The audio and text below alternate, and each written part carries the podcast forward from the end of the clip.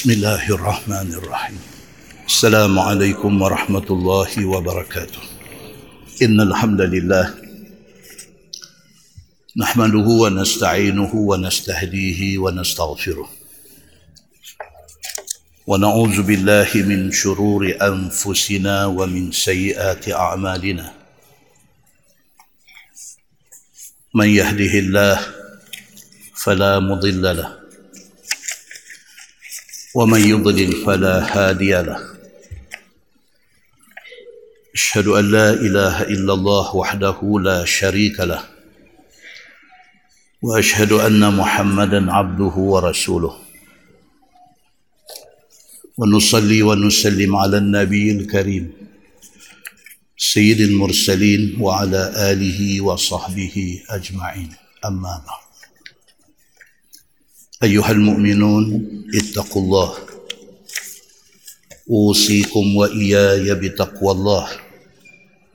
فقد فاز المتقون. مسلمين لا مسلمات ولهم لرحمة الله سبحانه وتعالى في dalam sebuah حديث عن أنس بن مالك رضي الله عنه قال كنا جلوسا مع رسول الله صلى الله عليه وسلم. فقال رسول الله صلى الله عليه وسلم يطلع عليكم الآن رجل من أهل الجنة. فطلع رجل من الأنصار. تنطف لحيته من وضوئه. قد تعلق نعليه في يده الشمال. فلما كان الغد قال النبي صلى الله عليه وسلم مثل ذلك. فطلع ذلك الرجل مثل المر مثل المرة الأولى. فلما كان اليوم الثالث قال النبي صلى الله عليه وسلم مثل مقالته أيضا. فطلع ذلك الرجل على مثل حاله الأولى. فلما قام النبي صلى الله عليه وسلم تبعه عبد الله بن عمرو بن العاص. فقال إني لاحيت أبي. فأقسمت أن لا أدخل عليه ثلاثا. فإن رأيت أن تؤويني إليك حتى تمضي فعلت؟ قال نعم. قال أنس. وكان عبد الله يحدث. أنه بات معه تلك الليالي الثلاث. فلم يره يقوم من الليل شيئا غير أنه إذا تعار وتقلب على فراشه ذكر الله عز وجل وكبر حتى يقوم لصلاة الفجر. قال عبد الله غير أني لم أسمعه يقول إلا خيرا.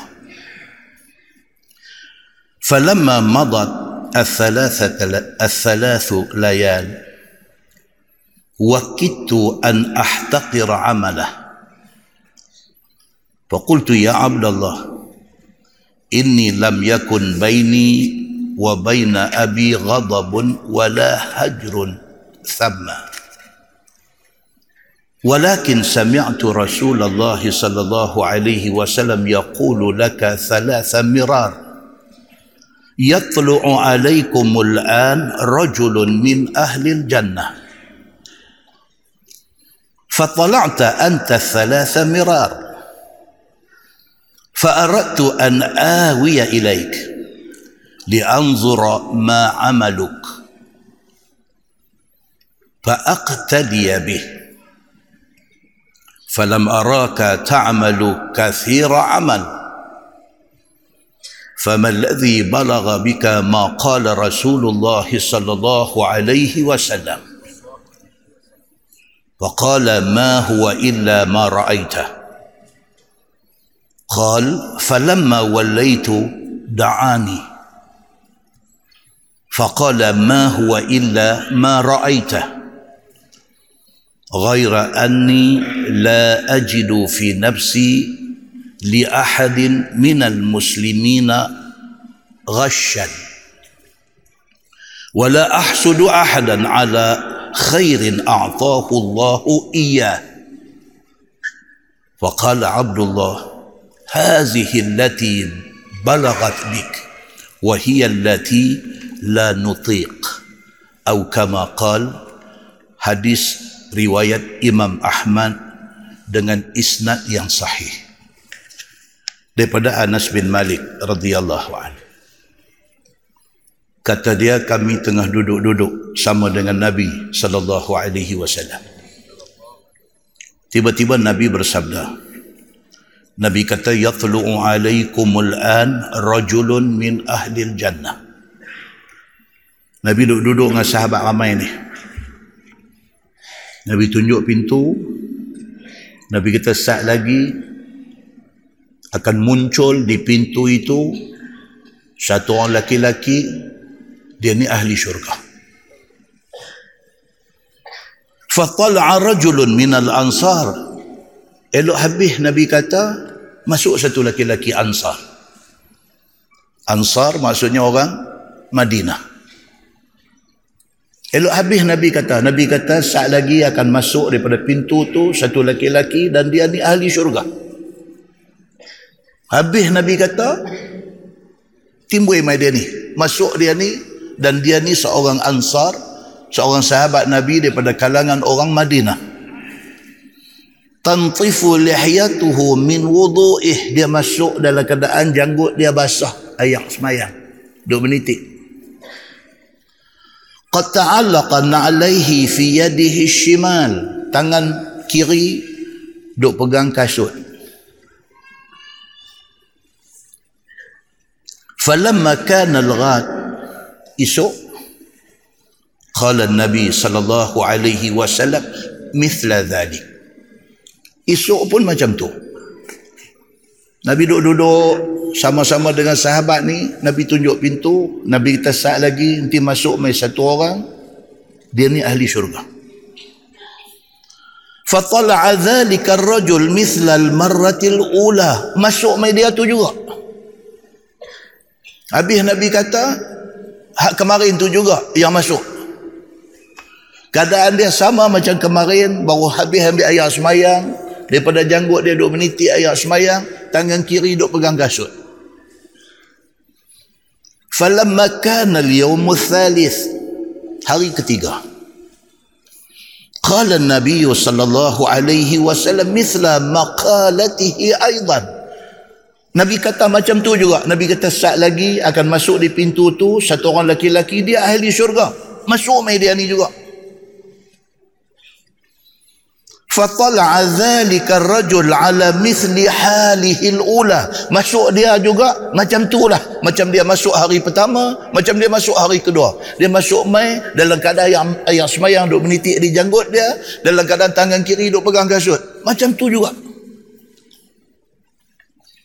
Falamma qama nabi sallallahu alaihi wasallam. Nabi bangkit nak balik tabi'ahu Abdullah bin Amr bin Al-As. Sahabat Nabi yang bernama Abdullah bin Amru bin Al-As. Dia bangkit dia ikut. Laki-laki hak Nabi kata ahli syurga ni. Dia bangkit dia ikut Nabi tak kata apa. Nabi cuma kata macam tu ya. Nabi kata lagi nanti masuk mai satu orang. Dia ni ahli syurga. Dia ni masuk. Esok pun sama. Lusa pun sama. Nabi tak kata apa. Nabi tak panggil dia. Nabi tak cakap apa-apa kat dia. Nabi macam tu aja. Abdullah bin Amru bin Al-As. Dia ni dia eager to know. Dia nak tahu apa istimewa dia ni ni. Apa spesial dia ni ni sampai Nabi sebut Adakah benda ni koinsiden? Adakah benda ni secara kebetulan? Nabi sebut kebetulan dia mai. Takkan tiga-tiga hari kebetulan?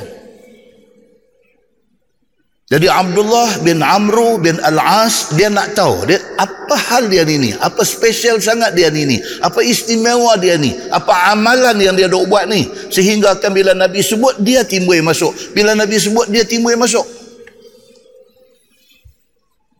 Tabi'ahu Abdullah bin Amr bin Al-As Abdullah bin Amru bin Al-As dia bangkit dia bukan ikut Nabi. Dia ikut kawan ni.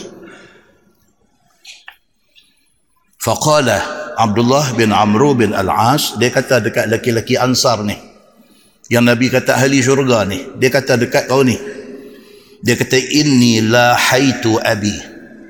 Dia kata kawan saudara saya ni ada masalah dengan bapa saya saya ni ada sikit selisih faham dengan ayah saya. Fa aqsamtu an la adkhula alaihi salasan. Saya dengan kerana jadi bergaduh ni saya bersumpah. Saya tak mau pergi jumpa ayah saya tiga hari. Dia kata Abdullah bin Amru bin Al-As. Dia kata dekat laki-laki yang kata ahli syurga ni. Dia kata saya dengan ayah saya ada sikit masalah. Saya tak mau bercakap dengan dia tiga hari fa in ra'aita an tu'iyani ilaika hatta tamdhiya fa'alta boleh tak boleh? Dia kata dalam tempoh tiga hari ni saya masalah dengan ayah saya ni saya dah bersumpah tak balik rumah dia. Boleh tak boleh dalam tempoh tiga hari ni saya nak tumpang tidur rumah tuan? Khala na'am. Dia ni kata okey no problem. Jom. Sahabat Nabi tak ada masalah dia kata jom pergi rumah saya Khala Anas Anas bin Malik yang meriwayatkan hadis ni. Dia kata apa? Wa kana Abdullah yuhaddis. Selepas dia duduk rumah kawan tu tiga hari tiga malam. Selepas Abdullah bin Amru bin Al-As duduk di rumah laki-laki yang kata ahli syurga ni. Selepas dia duduk tiga hari tiga malam. Dia cerita dekat Anas bin Malik. Annahu bata ma'ahu tilkal layali thalath. Dia kata aku tidur di rumah dia tiga hari tiga malam. Anas diceritakan oleh Abdullah bin Amru bin Al-As. Abdullah kata aku tidur di rumah dia ni tiga hari tiga malam. Aku nak observe, aku nak tengok apa dia buat. Sehingga kan Nabi sebut kata ahli syurga dia. Nabi sebut kata ahli syurga dia. Aku nak tahu apa amalan dia. Dan aku dah tidur tiga hari tiga malam di rumah dia. Falam yarahu yaqumu minal layli syai'an. Abdullah bin Amru bin Al-As kata, aku nak abakkan hang. Tiga malam aku tidur di rumah dia. Tak ada pun kok kata dia nak buat qiyamul lail ke apa tak ada. Aku dah expect kata dia ni malam ni semayang. Tak ada dia kata. Aku tidur dengan dia Tiga malam aku duduk di rumah dia, dia kata falam yarahu, aku tak melihat dia ni yaqumu minal laili syai'an. Tak ada kau kata sekali satu malam dia bangkit semayang. Tak ada. Dia kata. Ghaira annahu idha ta'ara wa taqallab ala firashih melainkan dia ni kalau dia jaga malam kalau dia terjaga malam dia bangkit dia duduk di atas katil dia zakarallaha azza wa jalla wa kabbarah kalau dia terjaga, pukul tiga dia terjaga, pukul empat dia terjaga, dia bangkit, dia duduk di atas katil dia, dia berzikir kepada Allah. Dan hadis ni tidak diceritakan apa zikir dia. Tapi dalam sahih Al-Bukhari ada disebut oleh Nabi sallallahu alaihi wasallam. Nabi bagi option. Nabi bagi option kepada kita kalau kita jaga malam apa option yang ada? Selain daripada bangkit pergi kencing. Ada bangkit-bangkit pergi kencing, main dum tidur balik dekat tu ya. Selain daripada tu, Nabi bagi option. Apa option dia? Satu, kalau boleh bangkit, ambil ayat semayang. Kalau boleh, Allahu Akbar, tahajud. Kalau boleh, lepas tahajud, doa. Option satu.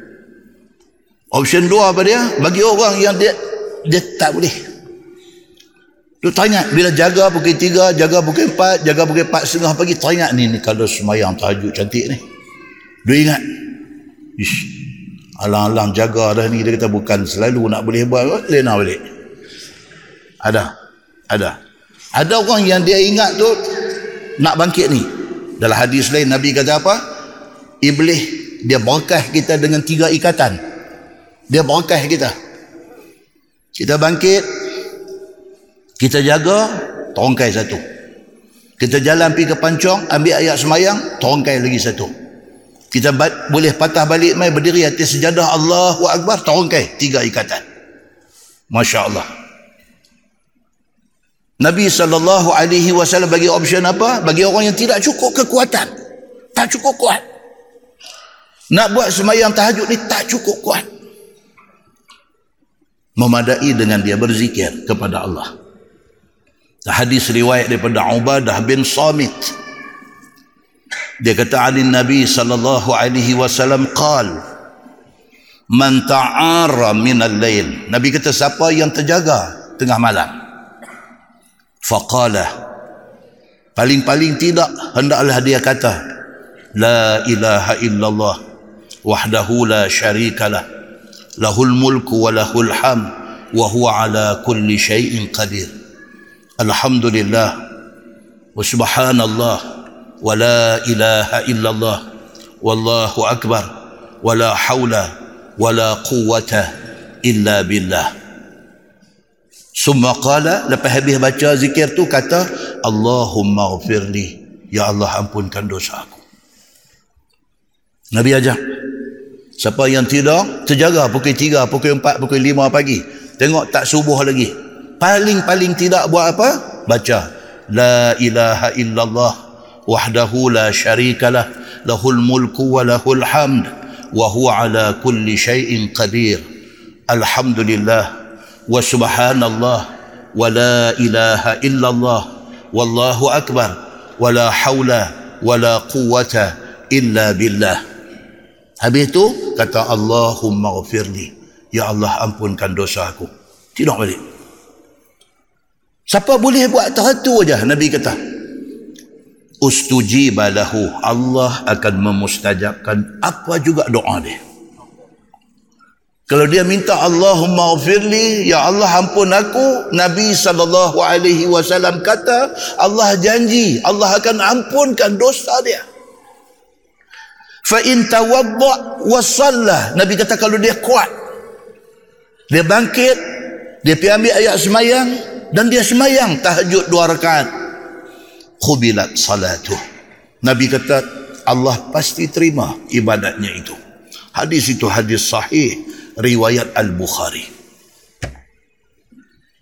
Sahabat Ansar tadi, sahabat Ansar tadi yang Nabi sallallahu alaihi wasallam kata saat lagi akan masuk di pintu tu ahli syurga dia masuk. Dalam keadaan baru sudah berwudu, ayat semayang duk menitik di jangkut, dalam keadaan duk pegang sandal, duk pegang kasut di tangan kiri, Dua esok Nabi sebut dia juga masuk keadaan yang sama. Dua lusa Nabi sebut dia juga masuk dalam keadaan yang sama. Sahabat ni kata Abdullah bin Amru bin Al-As, aku tidur di rumah dia, dia tak semayang pun. Aku tak melihat dalam tiga malam itu, dia semayang tahajud, dia qiyamul lail. Aku tak tengok pun. Cuma yang aku tahu dia bangkit malam, dia berzikir. That's it. Itu saja yang dia buat hatta yaquma li salatil fajri lepas itu tunggu sampai masuk subuh dia sembahyang subuh qala abdullah ghaira anni lam asma'hu yaqul illa khaira eh, ini satu rimak ini satu rimak yang Abdullah bin Amru bin Al-As bagi kepada Anas bin Malik Aku tak tengok dia qiyamul lail, yang aku tengok dia berzikir saja. Cuma dia kata tiga hari, tiga malam aku duduk di rumah dia, aku tidak pernah dengar dia cakap huduh. Aku tak pernah dengar dia cakap tak elok. Aku tidak pernah dengar dia mengumpat orang. Aku tidak pernah dengar dia menghina orang. Aku tidak pernah dengar dia mengeji orang. Hak tu dia kata memang tiga hari tiga malam aku duduk. aku dengar mulut dia ni cakap illa khairah melainkan benda baik aja yang dia cakap hak tu satu dia kata memang betul falamma madatis salas layal bila habis tiga hari tiga malam duduk di situ wakitu an ahtaqira amalah. Abdullah bin Amr bin Al-As dia kata dia sampai teringatlah hati dia. Wakitu maksudnya hampir-hampir.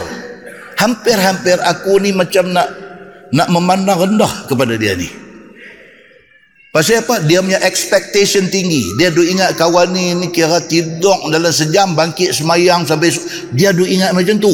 Pasal tu Nabi kata dia akan jadi ahli syurga. Dia punya expectation tu terlampau tinggi. Tiba-tiba pergi tengok tak tahu mana. Dia kata itu hampir-hampir aku ni berasa macam nak pandang rendah macam nak pandang hina kepada dia ni. Ni dia cerita kepada Anas bin Malik. Faqultu ya Abdullah. Abdullah bin Amr bin Al-As dah cukup tiga hari dah nak balik ni. Dia kata dekat lelaki-lelaki Ansar ni.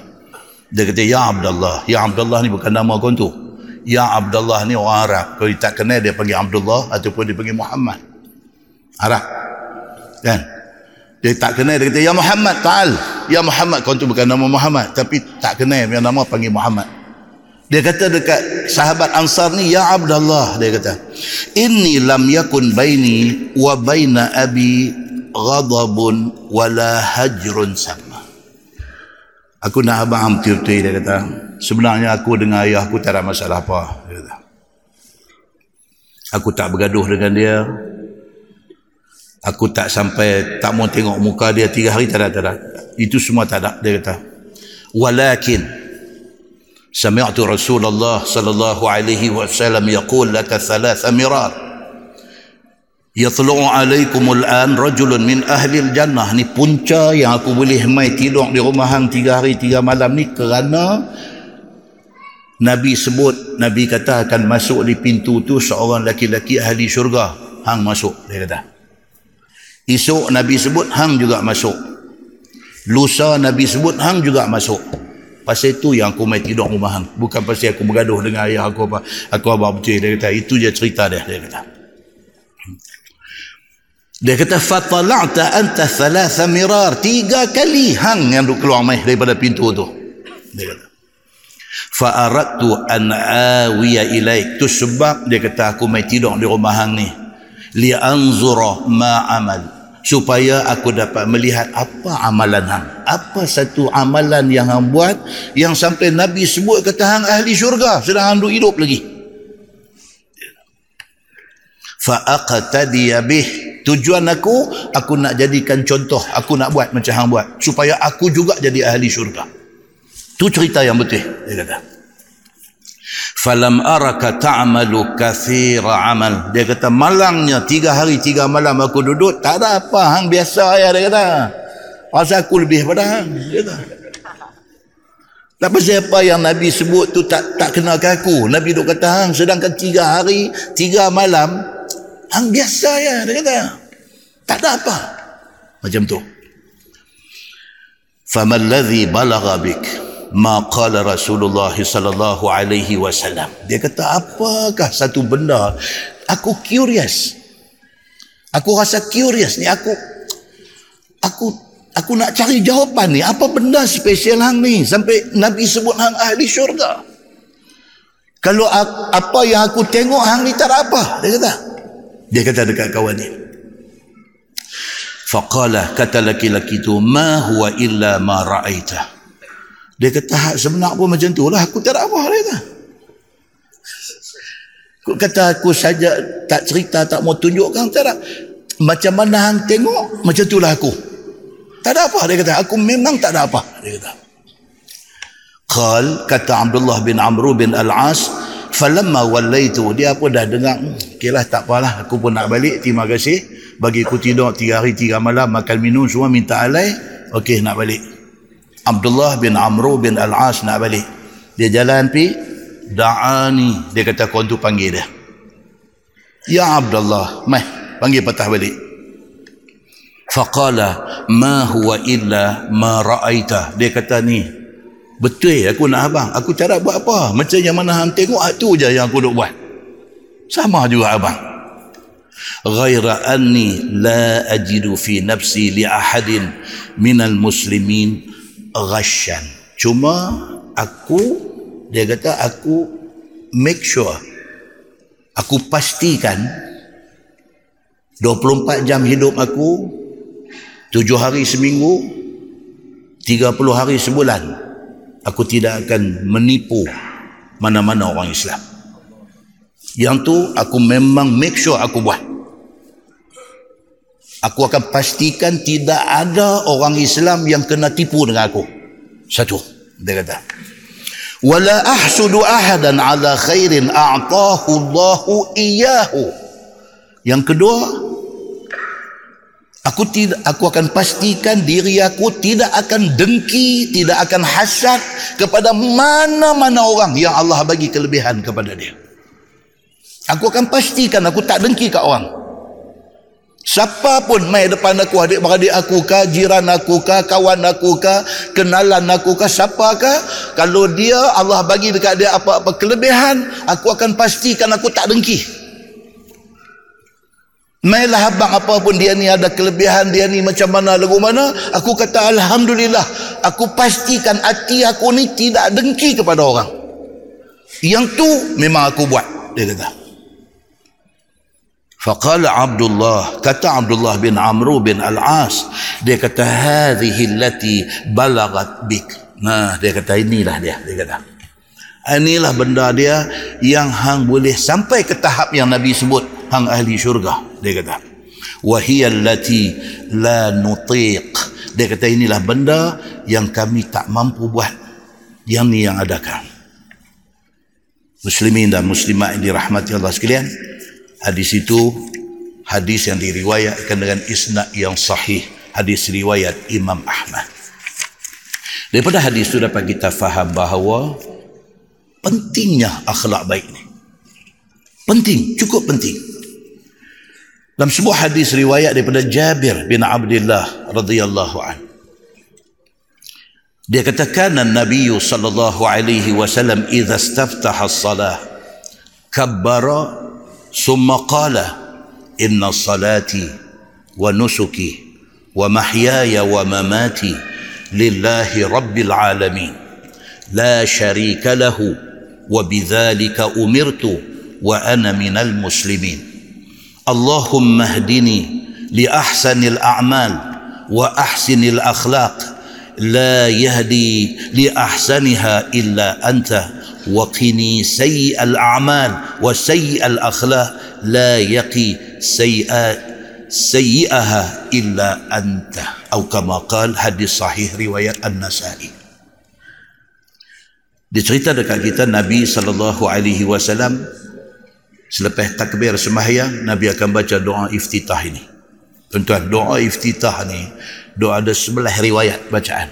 Sebelah dalam hadis. Hak kita duk baca, hak kita baca tu je. Start daripada Allahu Akbaru kabira walhamdulillahi kasira. Tu pun bergaduh. Bergaduh apa? Bergaduh ada orang kata kena baca Allahu Akbaru kabira.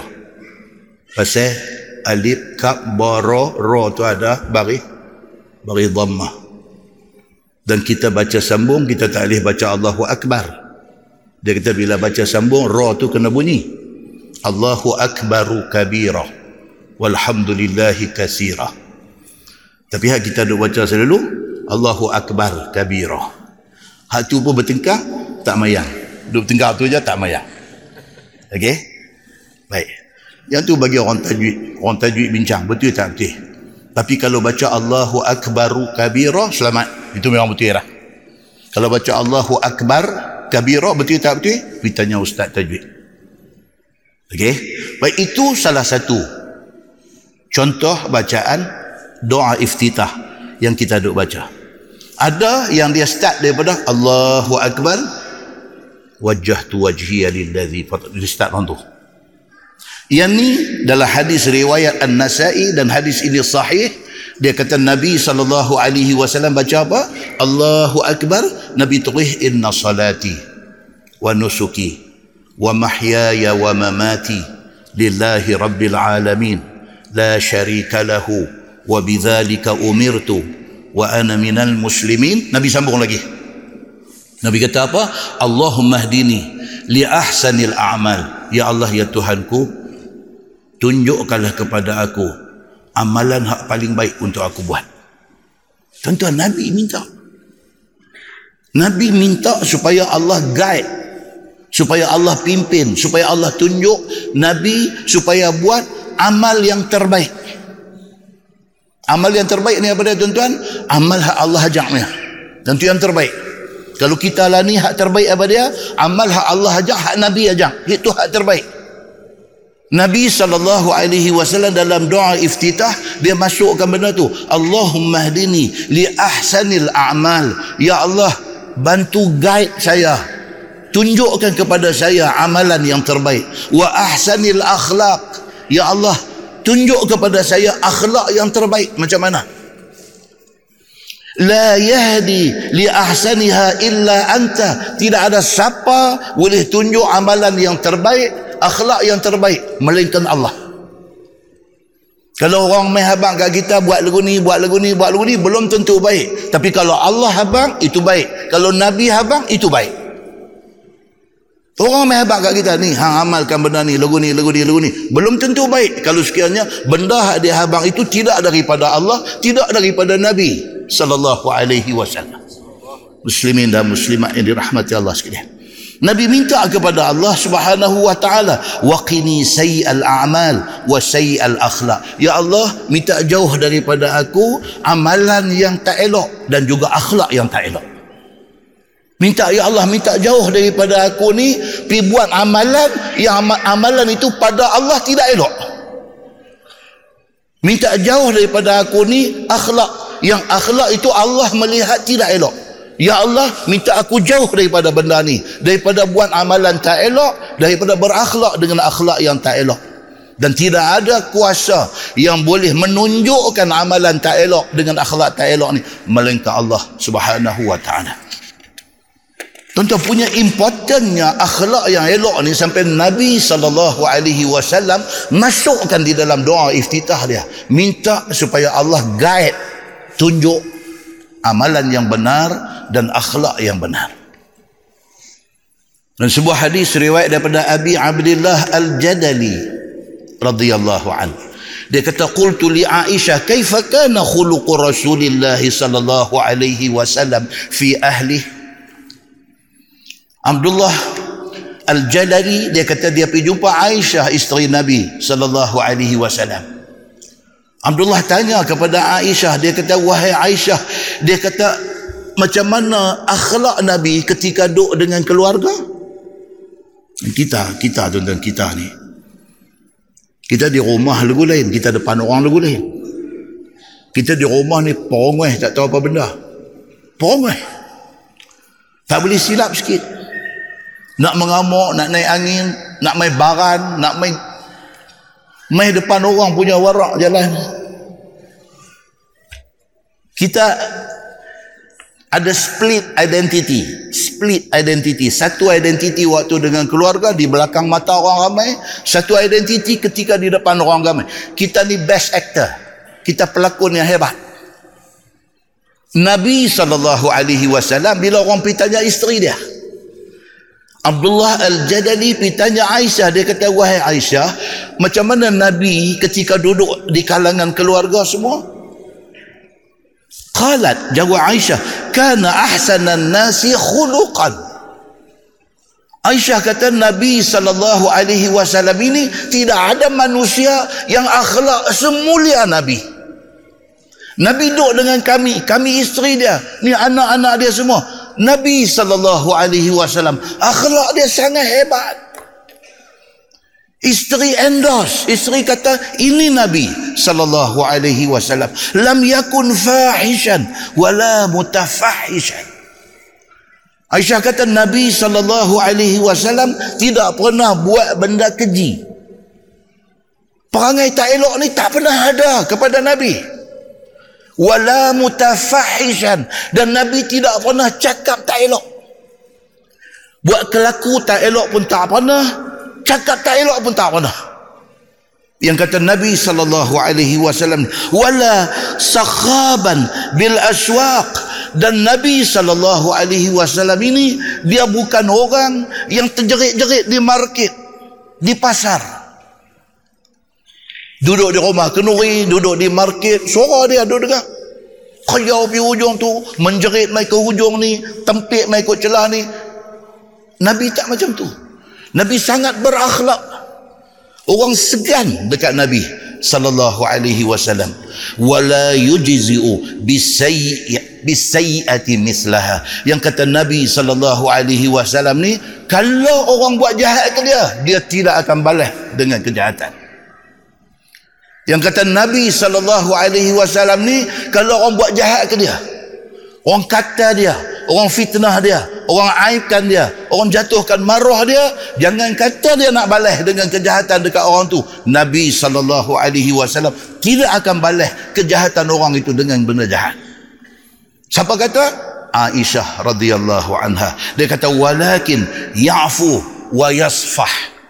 Tapi yang kata Nabi sallallahu alaihi wasallam ni dia seorang forgiver. Dia pemaaf. Dia boleh settle benda tu macam tu je. Orang tu buatlah apa pun kat dia. Dia boleh manis muka dengan orang yang buat tak elok dekat dia. Itu Nabi sallallahu alaihi wasallam. Hadis riwayat Imam Ahmad dengan isnad yang sahih. Dalam sebuah hadis riwayat daripada Aisyah radhiyallahu anha kata dia makana khuluq abghada ila Rasulillah sallallahu alaihi wasallam min al-kazib. Aisyah radhiyallahu anha kata Nabi dalam banyak-banyak hal Nabi cukup pantang orang berbohong. Nabi sallallahu alaihi wasallam dalam banyak-banyak hal Nabi paling tak boleh bila orang cakap bohong. Nabi tak boleh. Walaqad kana ar-rajul yuhaddithu 'inda an-nabi sallallahu alaihi wasallam bil kizbah. Dia terjadi satu kejadian, satu orang lelaki mai di depan Nabi sallallahu alaihi wasallam bohong di depan Nabi. Dan Nabi tahu kata dia ni berbohong. Fama yazalu fi nafsih. Benda tu tak boleh hilang daripada hati Nabi. Nabi terkesan dengan bohong kawan ni. Nabi sama sekali tidak akan berbohong dan Nabi tidak suka orang yang cakap bohong. Bila mai satu orang cakap bohong di depan Nabi, benda tu jadi scratch, jadi calak di dalam hati Nabi. Nabi cukup terkesan dengan cakap bohong ni. Ini Aisyah kata. Hatta ya'lama annahu qad ahdatha minha taubah. Sehinggalah Nabi dapat tahu kata kawan hak mai cakap bohong depan dia ni sudah bertaubat. Baru Nabi rasa lega. Kalau tidak Nabi tu jadi terbeban dengan sikap bohong orang tu. Nabi SAW manusianya begitu hebat tuan-tuan. Muslimin dan muslimat yang dirahmati Allah sekalian. Demikianlah pentingnya yang dikatakan akhlak mulia ni. Oh tuan-tuan jangan. Kena benar kita tak tahu tuan-tuan kadang-kadang benda baik ke tak baik ni kita tak tahu. Kita do ingat benda yang pada penilaian kita tak baik, benda tu tak baik. Tak, tuan-tuan. Quran kata apa? Dalam surah Al-Baqarah ayat 216. Tuhan kata apa? A'udzubillahi minasyaitanir rajim. Kutiba alaikumul qital wa huwa kurhul lakum. Asa an yakrahu syai'an wa huwa khairul lakum. Wa asa an tuhibbu syai'an wa huwa syarrul lakum. Wallahu ya'lamu wa antum la ta'lamun. Sadaqallahul azim. Tengok ayat Quran. Tak faham makna dia pun dengar. Senang. Allah kata apa dalam ayat ni? Kutiba alaikumul qital. Allah wajibkan ke atas kamu pergi perang. Ayat ini turun kepada sahabat-sahabat Nabi ketika sahabat-sahabat ada di Madinah cerita perang ni hanya timbul ketika Nabi hijrah ke Madinah. Dia start dengan perang Badar, lepas itu perang Uhud yang kita ada baca dalam kitab ni cerita perang Uhud tak habis lagi dan begitulah siri-siri peperangan besar dan kecil. Allah mewajibkan sahabat-sahabat Nabi orang Islam yang ada tu pergi perang. Wahuwa kurhul lakum. Tuhan kata apa? Sedangkan benda tu kamu tak suka. Siapa suka perang? Pasal apa? Pasal perang ini memungkinkan mati. Manusia tak mau mati. Manusia kalau boleh kira nak tak mau mati. Kalau boleh ini kira matilah orang lain dia tak mati. Manusia. Dia selama-lamanya manusia ni hati dia muda dengan apa? Muda dengan tak mau mati. Muslimin dan muslimat yang dirahmati Allah sekalian. Tuhan tahu. Pasal apa? Pasal dia yang buat kita. Dia cipta kita. Dia buat kita. Dia tahu apa kita suka, apa kita tak suka. Kadang-kadang Allah memfardukan. Allah memerintahkan benda yang Allah tahu kita tak akan suka. Tapi Allah fardukan. Allah nak tengok kita nak buat ke tak. Allah sebut pula dalam Quran bagi kita tahu kutiba alaikumul qital difardukan diwajibkan ke atas kamu perang. Wa huwa kurhul lakum. Sedangkan kamu tak suka dengan perang ni. Pasal apa? Pasal perang boleh menyebabkan kamu mati perang boleh menyebabkan isteri kamu jadi janda perang boleh menyebabkan anak-anak kamu jadi yatim perang boleh menyebabkan kamu kena tinggal. Segala keseronokan atas dunia. Manusia tak mau. Asa ayyakrahu syai'an wahwa khairul lakum. Tapi Tuhan kata boleh jadi. Boleh jadi kamu tak suka satu benda. Tapi benda itu baik bagi kamu. Kita tak suka benda tu. Tapi sebenarnya benda tu baik bagi kita. Apa tuan-tuan? Bangkit tahajud malam. Kita tak suka. Kita suka tidur kita tak suka pukul lima setengah nak bangkit, nak masuk pancong, nak ambil ayat semayang, nak takbir Allahu Akbar, nak semayang dua rakaat aja. Kita tak suka. Pasal apa? Itu mengganggu nafsu tidur kita. Kita tak suka.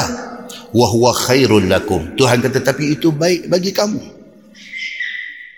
Esok masuk kubur tuan-tuan, menyesai kita ni. Menyesai. Kita nak minta kalau boleh hidup balik kerana nak pergi buat benda yang kita tak buat dulu wa asa an tuhibbu syai'an wa huwa syarrul lakum. Kadang-kadang kamu tak kamu suka satu benda sedangkan dia tak baik bagi kamu. Kita suka. Suka apa tuan-tuan? Suka himpun harta. Sehingga kita rempuh habis haram halal semua kita rempuh habis kerana nak harta. Sedangkan dia akan membinasakan kita. Wallahu ya'lamu wa antum la ta'lamun. Allah maha mengetahui kamu tak tahu hakikat baik atau buruk satu-satu benda. Saya ada baca satu cerita petang tadi sambil duduk menerah kitab ni baca satu cerita. Nama pun storytelling. Storytelling. Dia kata ada satu raja, saja cerita ya. Ada satu raja, raja negeri pasir berdengung. Tak kena mengenal dengan orang yang hidup atau yang telah mati dia nak pergi hunting. Dia nak pergi berburu. Raja ni nak pergi berburu. Ramailah ikut. Raja. Ramailah pengiring-pengiring ni menteri dengan bodyguard dia dengan termasuklah doktor peribadi ikut. Raja nak pergi berburu. Duduk dalam hutan duduk berburu ni jari raja ni sudah sudah cedera. Sudah luka jari dia jadi doktor peribadi yang ikut ni pun mai rawat lah. Pegang jari raja ni dia pun cuci, bubuh ubat. Lepas tu semua balut bandage elok-elok. Raja kata dekat doktor yang balut ni. Yang rawat luka dia ni. Raja kata, is it going to be alright? Amanah raja orang putih, bukan raja Melayu. Dia tanya kat doktor ni, dia kata, is it going to be alright? Dia kata, okey ke tu, cara hang buat tu? Doktor ni pergi jawab dekat raja ni. Doktor kata apa? Good, bad, who knows? Doktor ni, lepas dia rawat luka raja ni, raja ni okey ke tu? Cara hang cuci luka balut okey ke? Dia kata, okey kata okey, who knows? Siapa tahu? Hai. Jawab macam tu. Kita apalah. Balik. Daripada memburu. Balik ke istana. Jari yang luka tadi ni, yang doktor tu cuci buah ubat balut tadi ni, get infected. Sudah kena kuman, melarat. Dia panggil balik doktor tu, ni apa cerita ni, aku sakit. Doktor pun main buka, buat dressing, cuci luka, buah ubat, balut, balut balik elok-elok. Okay.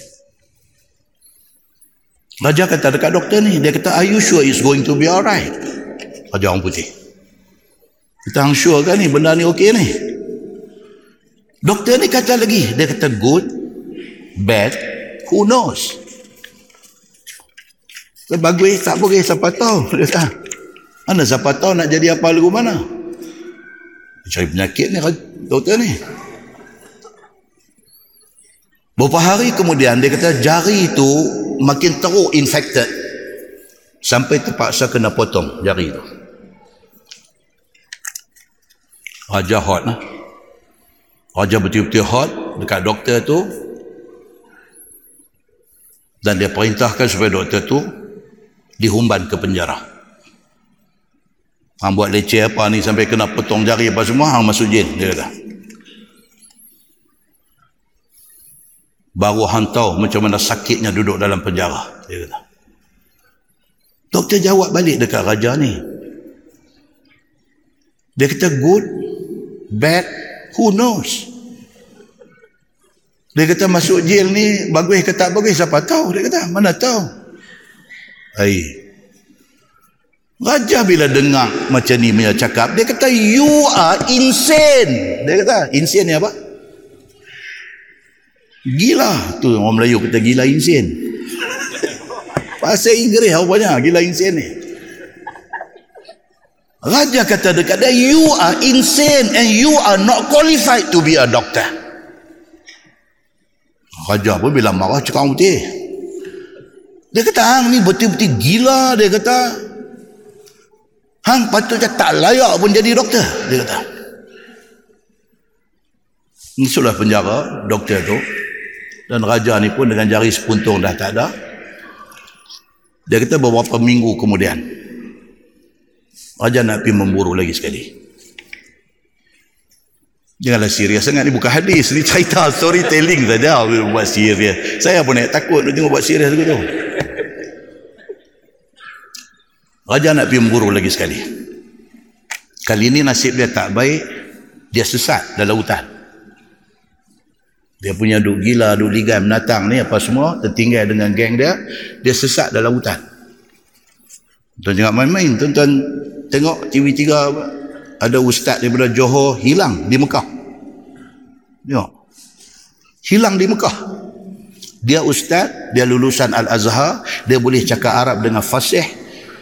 Hilang di Mekah. Hari keluar dalam TV3 hari itu dah masuk hari yang ke-26. Tak tahu dia di mana. Mutawif yang bawa grup dia tu kata, dia kata saya mutawif, saya pun tak apa nak kemah bahasa Arab ustaz ni lagi kemah dia kata hilang mudah-mudahan Allah mudahkan urusan dia dan jumpa balik tadi sahabat saya baru sampai di Madinah telefon dia pula beritahu dia kata ustaz dia kata ni dia pula beritahu dia kata sepasang suami isteri hilang di airport pula dah. Barang dah masuk dah masuk kapal terbang semua. Duduk dalam kapal terbang tak ada dua kursi kosong duduk cari.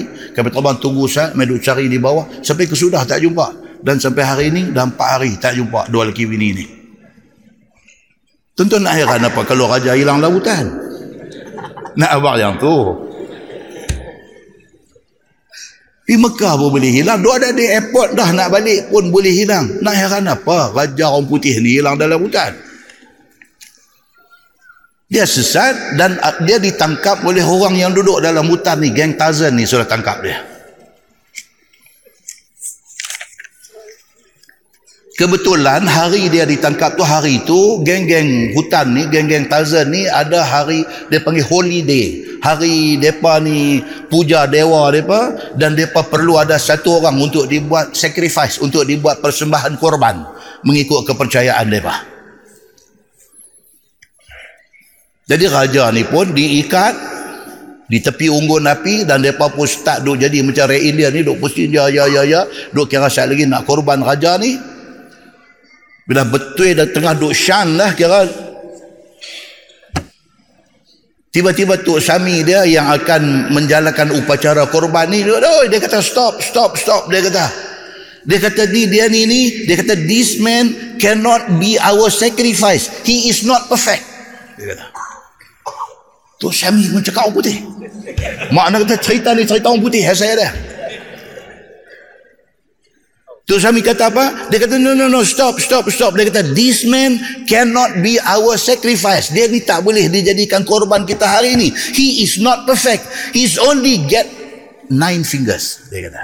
Dia ni ni only got nine fingers. Dia cuma ada sembilan jari saja. Tuan ingat balik tadi ni apa jari sepuntung tu? yang dia marah dekat doktor yang potong ni lepas tu dia kata ni going to be semua doktor kata who knows? Good or bad siapa tahu. Dia kata ni potong jari ni bagus tak bagus siapa tahu. Dia marah dia kata you are insane. Dia kata dia buah kau ni dalam jail. Tiba-tiba dia dah dekat dah nak kena sembelih korban kepada kaum yang duduk dalam hutan ni. Tiba-tiba dia tak jadi nak sembelih dia. Pasal apa? Pasal jari dia tak cukup satu.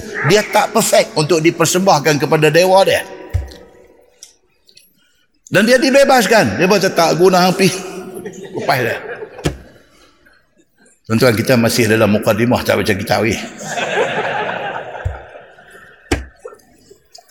Raja ni pun dah bebas dia pun keluar pergi jumpa balik dengan geng dia yang main memburu sekali ni dia papa Allah tuanku jom bawa balik ke istana. Sesampainya dia di istana apa dia buat? Dia pergi cari doktor ni. Dia cepat-cepat pergi ke penjara, dia jumpa balik doktor ni. Dia kata, I'm very sorry. Dia kata, aku minta maaf ke hang banyak-banyak. Dia kata, hang betul. You were right. Dia kata, hang betul. Dia kata, losing my finger was good. You saved my life. Dia kata. Tuan-tuan boleh ikuti cerita ni? Tak apa. Oh, dia kata, hang betul-betul bagus. Dia kata, dengan kerana jari aku kena potong sepuntung ni, selamat aku daripada jadi korban depa ni. Thank you very very much. Dan minta maaf banyak-banyak. Aku sudah silap dia kata. Aku pi kata hang ni orang tak bagus. Dia kata aku silap. Dan it was my bad to put you in the jail. Dia kata itu memang keburukan aku. It was my bad to put you in jail. Aku pi bubuh hang dalam jail ni aku punya silap. Doktor kata apa tuan-tuan? Doktor kata bad. Dia kata You masukkan saya dalam penjara, you kata bad, dia kata. Doktor kata Kak Raja ni. Apa insin betul diri kan. Dia kata Kak Raja, you kata, you buat silap, you buh saya dalam penjara. Dia kata, no, it was very good that you lock me here. Dia kata, tuanku, tuanku hukum saya duduk dalam penjara ni bagus. Apa apa apa pula tak bagus? Dia kata kalau saya tak diletakkan dalam penjara saya akan ada dengan tuanku dalam hutan. Dan kita dua-dua nanti kena tangkap. Tuanku akan lepas pasal jari tak ada. Saya jari sepuluh dua ada. Saya nanti kena dia kata. Dia kata saya ada komplit sepuluh jari. Dia kata memang saya kena dia kata Tu dia kata apa? Dia kata moral of the story. Apa apa pengajaran kita boleh ambil daripada cerita ni? Jika ditimpa apa-apa musibah. Okey.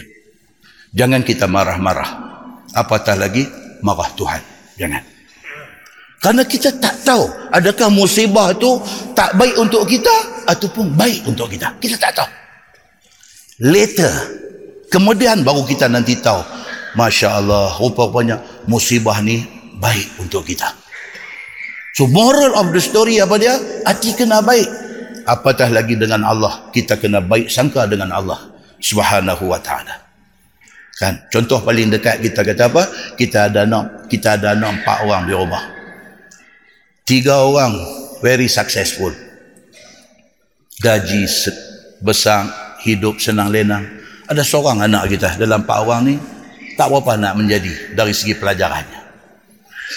dan dialah jadi punching bag kita. Kita nak marah pun kita lepas kat dia. Kita tak puas hati pun kita hantam dia. Apa-apa jadi pun kita salah dia. Tuan-tuan di hari tua kita siapa jaga? Budak ni jaga kita.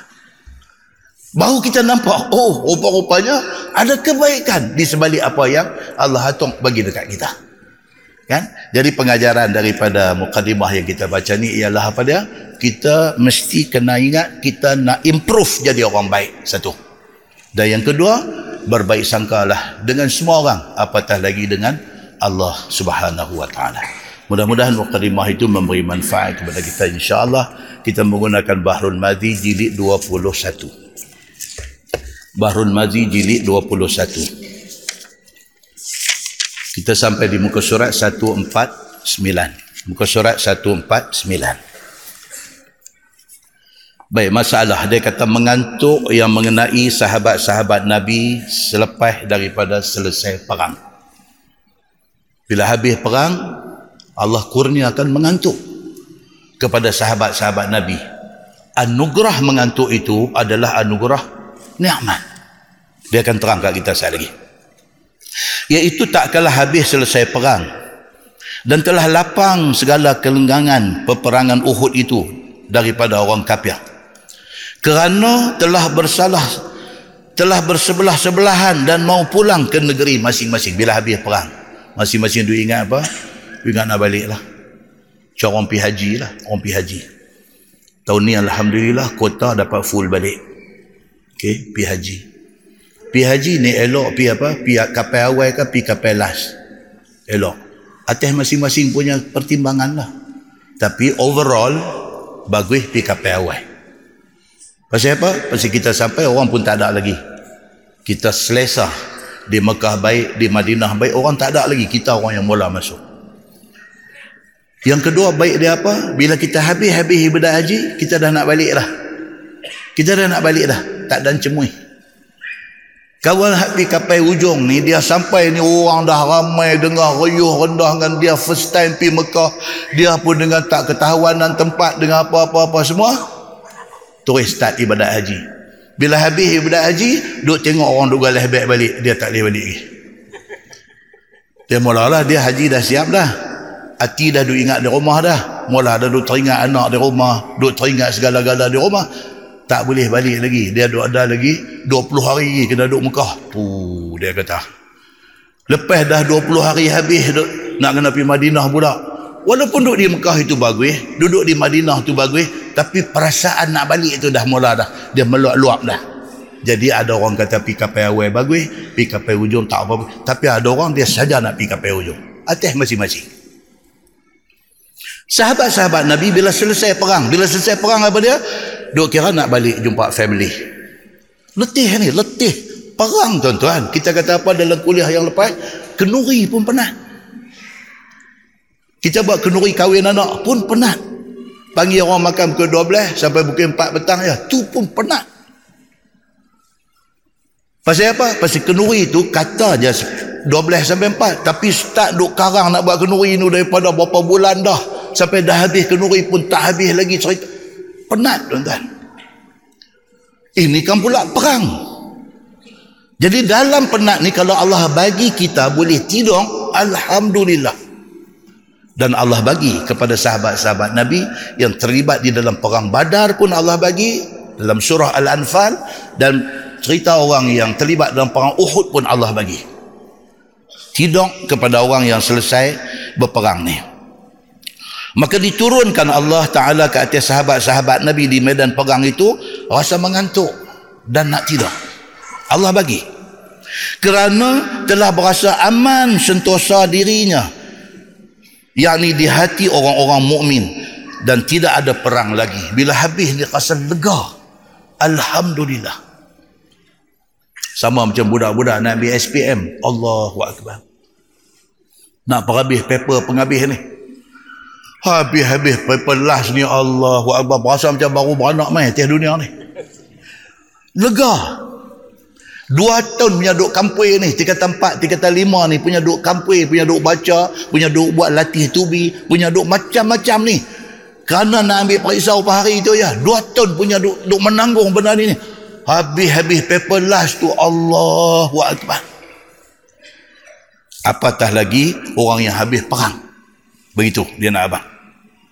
Maka tidak ada perang lagi selepas daripada itu. Demikianlah tersebut khabar yang dikeluarkan oleh Imam At-Tirmizi. Kata dia an Abi Talhah radhiyallahu anhu qal rafa'tu ra'si yawma Uhud faja'altu anzuru wa ma minhum yawma idhin illa yamidu tahta hajafatihi minan nu'as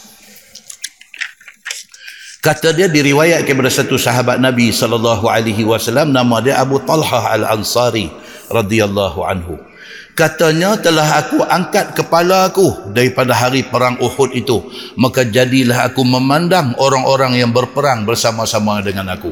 Habis perang dia kata angkat, angkat kepala tengok kawan-kawan ada ada. Daripada sahabat-sahabat Nabi sallallahu alaihi wasallam itu maka tiada aku lihat seorang pun daripada mereka itu pada hari itu melainkan tersengguk-sengguk di bawah perisainya dengan sebab mengantuk. Abu Talhah kata habis-habis perang tu sah lerah selesai semua dah. Dia kata angkat-angkat muka tengok semua kawan-kawan yang terlibat dalam perang ni semua nampak mengantuk. Nampak mengantuk dia kata dan pada riwayat dalam sahih al-Bukhari kata an Abi Talhah radhiyallahu anhu qal kuntu fi man taghashahumun nu'as yawma Uhud hatta saqata sayfi min yadi miraran yasqutu wa akhudhuhu yasqutu wa akhudhuhu. Diriwayatkan daripada Abi Talhah radhiyallahu anhu katanya adalah aku di dalam orang yang ditutupi akan mereka itu oleh mengantuk pada hari perang Uhud Abu Talha kata bila habis perang Uhud aku salah seorang daripada ramai-ramai ni yang Allah tutupi kami dengan mengantuk. Dia kata. Sehingga jatuh pedang aku daripada tanganku beberapa kali. Jatuh aku ambil akan dia. Jatuh lagi aku ambil akan dia. Mengantuk ni mengantuk sampai terlepas. Benda ada pegang terlepas. Gimana lepas bang ha? jatuh Semayang jemaat masjid ni Minggu lepas saya semayang tepi tu Dekat meja guard tu. Selang satu soh depan saya Budak muda eh Saya tak tengok Anak beritahu. Rekaat pertama Rekaat kedua Berebut macam jatuh. Jatuh Tengah duduk semayang ni. Berebut macam jatuh. Terkejut habis Hak duduk tepi dia, hak duduk belakang dia, lagilah, aduh Allah mati ke apa budak muda ni. Jatuh tengah duduk semayang. Bangkit balik. Bangkit balik. Lepas itu, punya terlena tengah semayang. Oh, hebat, tuan-tuan. Budak muda lagi. Balik perang apa tak tahu dia ni. Jatuh perbuk pula. Terai bunyi kata. Muslimin dan muslimat yang dirahmati Allah. Jangan jadi tu. Jangan jadi. Kawan saya ada seorang. Masa duduk polis Islam dulu. Seorang lah orang besar di Jakim lah, lah ni. Tu saya sebut nama dia. Semayang subuh di Masjid Sultan Sulaiman sebelah Kolej Islam tu ada masjid Masjid Raja tu Masjid Sultan Sulaiman. Semayang subuh. Dia jatuh tengah duduk semayang. Semayang subuh. Berebuk macam bunyi tekai bukan main. Kawan-kawan terkejut. Ha, ni tak bangkit. Dia tak bangkit. Sampai kawan-kawan bagi salam. Bagi salam oi oi oi dia pun bangkit. Bangkit bangkit oh, sudah dah ke sudah dah ke sudah hang tak hang jatuh kan? Ni, ni kawan-kawan saya nanti dengar kuliah ni eh dia kata cerita pasal kawan kita dia berhenti kata. Jatuh tengah semayang kita duk baca ni cerita apa? Allah bagi mengantuk kepada sahabat yang habis perang Uhud. Ni duk semayang subuh jatuh semayang jemaah jatuh terlena. Jatuh bukan apa? Jatuh lena. Hak kul Islam ni dia jatuh jatuh siap ngam mengeroh. Koh koh bunyi Allahu Akbar.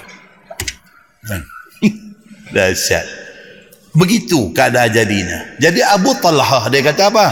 Dia kata aku sendiri. Dia kata aku sendiri dah habis seusai perang Uhud ni. Dia kata pedang ada pegang tu terlepas. Jaga. Ambil pegang balik. Terlepas. Jaga. Berkali-kali. Pasal apa? Allah bagi mengantuk. Bila mengantuk ni apa jadi? Dia jadi lega daripada letih. Tuan-tuan, dalam Quran, dalam Quran, perkataan mengantuk tidur ni Allah guna macam-macam perkataan. Macam-macam perkataan. Satu, Allah guna perkataan sinah. Sinah. Dan juga naum. Ayat yang kita selalu baca daripada surah Al-Baqarah ayat 255 Allahu la ilaha illa huwal hayyul qayyum la ta'khudhuhu sinatun wala naum. Sinah perkataan tu, perkataan Arab. Sinah. Apa maksud la ta'khudhuhu sinatun wala naum? Ni ayat ni nak cerita pasal Allah. Allahu la ilaha illa hu. Allah tidak ada Tuhan melainkan dia melainkan Allah itu huwal hayyul qayyum dia Tuhan yang maha hidup lagi maha mentadbir seluruh alam Tuhan yang macam mana la ta'khuzuhu sinah Tuhan yang tidak mengambil rasa mengantuk kita terjemah mengantuk sinah tapi terjemahan yang lagi tepat yang lebih precise ialah apa? Terlelap. Sinah ni dia bukan mengantuk. Sinah ni dia terlelap. Dalam bahasa hari ni dia kata apa? Micro sleep. Untuk mendengar micro sleep. Terlelap ni just for a few second. Berapa second aja? Terlelap.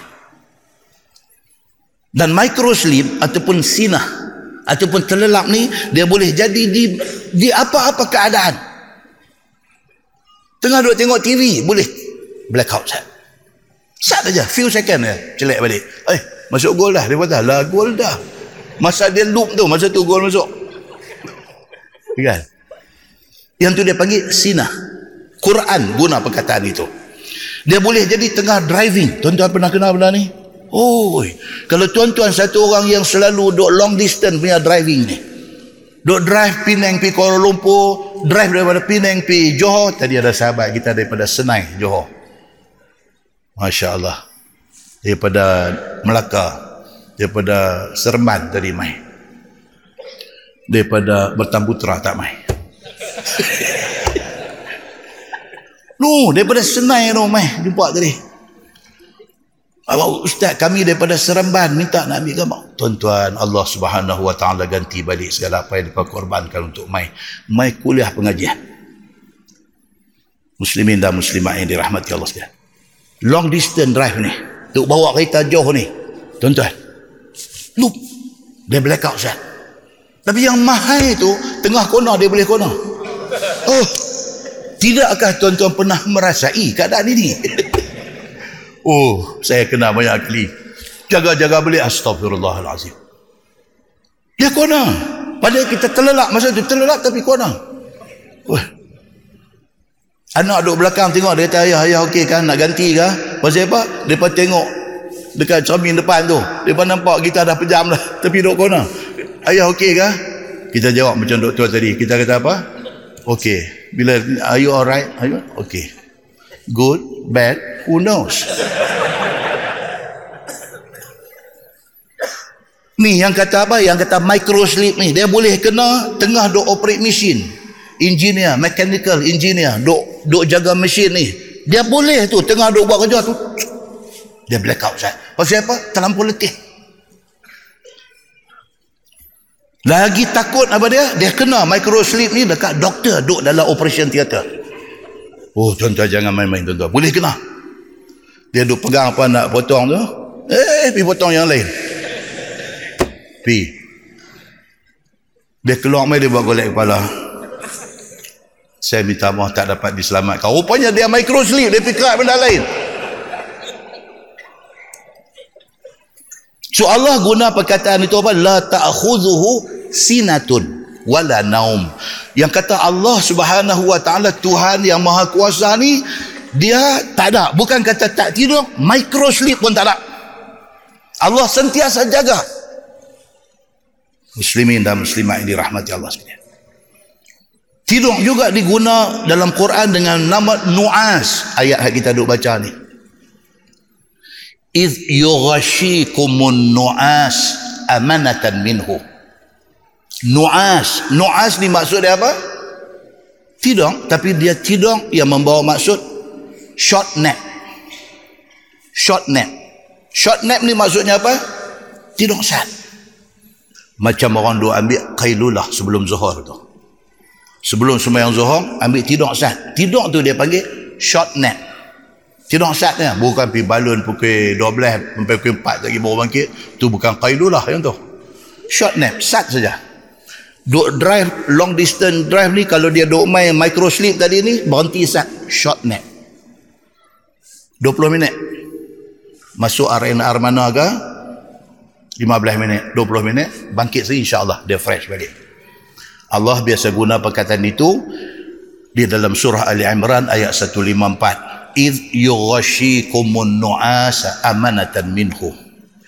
Ingatlah ketika Allah Subhanahu wa taala meliputi mereka yang terlibat dalam perang badar itu dengan nu'as dengan shotnet dengan lena yang sekejap.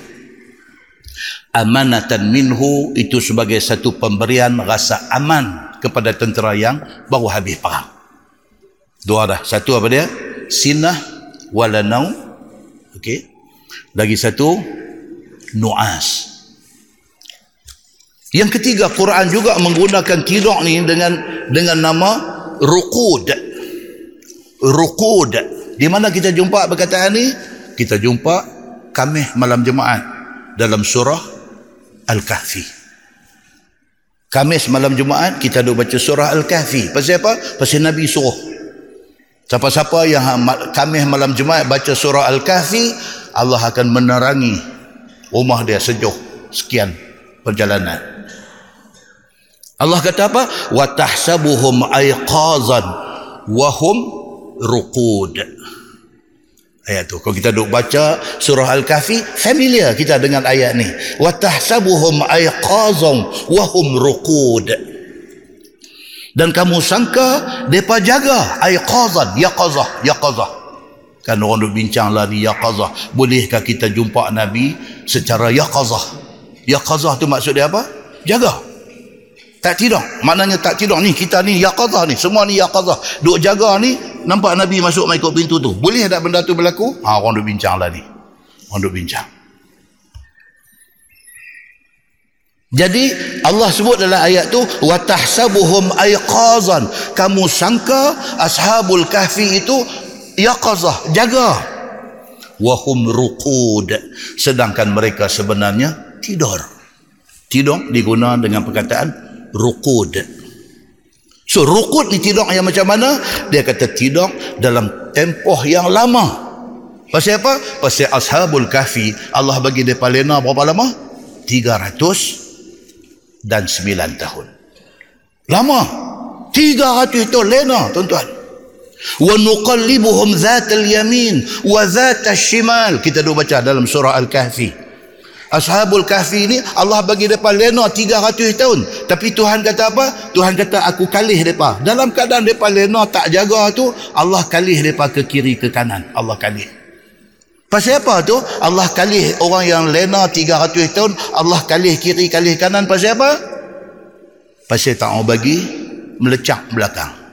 Sebab kalau ada orang orang tua-tua yang sakit dalam rumah kita, ayah kita ke mak kita ke sakit bedridden lama kita kena alih-alih dia jangan dibiarkan dia duduk terlentang yang lama tentu saya lagi bau bad smell bau tak sedap tengok-tengok belakang dia dah dah melecang dah menanah dah apa? Allah bagi tahu dalam Quran ni dia bukan saja-saja abang dia nak bagi kita ambil yang tibar daripada benda tu. Ashabul kahfi ditidakkan 300 tahun wa nuqallibuhum dhatal yamin wa dhatal shimal. Kami alih-alihkan ashabul kahfi yang lena tak sedap ni ke kanan dan ke kiri di dalam ayat tu Allah guna tidur dengan perkataan rukud rukud maksudnya tidur lama sehingga pi sampai ratusan tahun dahsyat tak tuan-tuan yang kata Quran ni uh. Saya lagi boleh nak main ni cerita Profesor Elektrik Elektronik ni saya lagi boleh nak main. Nak cerita dahsyatnya yang kata agama Islam. Dahsyatnya Quran ni yang kata Quran ini mukjizat, miracle ni saya lagi kita nanti jumpa lagi. Dalam Quran juga Allah guna perkataan tidur ni dengan nama hujur. Ha, ha simple, jim, waw, ain. Hujur. Dalam Quran, surah Az-Zariyat, ayat 17-18, Tuhan kata apa? Kanu qalilan minal layli ma yahja'un. Yahja'un. Hujur. Apa maksud tidur hujur ni maksud dia apa? Tidur waktu malam. Itu dia panggil hujur. Allah sebut dalam ayat tu orang-orang yang beriman itu macam mana depa ni? Kanu qalilan minal laili ma yahja'un. Yang kata orang yang beriman ini waktu malam sikit masa dia ambil untuk tidur. Hak banyaknya dia beribadat kepada Allah. Tidur diguna dengan perkataan hujur. Ada juga ayat Allah cerita kat kita tidur dengan, dengan perkataan subat. Sin ba alif ta. Subat.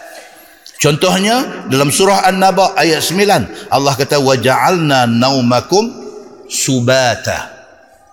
Waja'alna naumakum subata dan kami jadikan tidur kamu itu subat. Apa maksud subat? Maksudnya daripada perkataan sabt sin bata sabt maksudnya putih tidur yang putih apa maksud tidur yang putih tidur yang kita terputih dengan apa duk jadi keliling kita dalam bahasa orang putih dia panggil deep sleep. Deep sleep. Tidur sungguh. Tapi tak tahu apa. Jaga-jaga duk, duk, duk di laman rumah. Dulu. Saya mengaji UM dulu. Ada satu rumah di depan UM dia ada pagang daripada Masjid Ar-Rahman ada satu.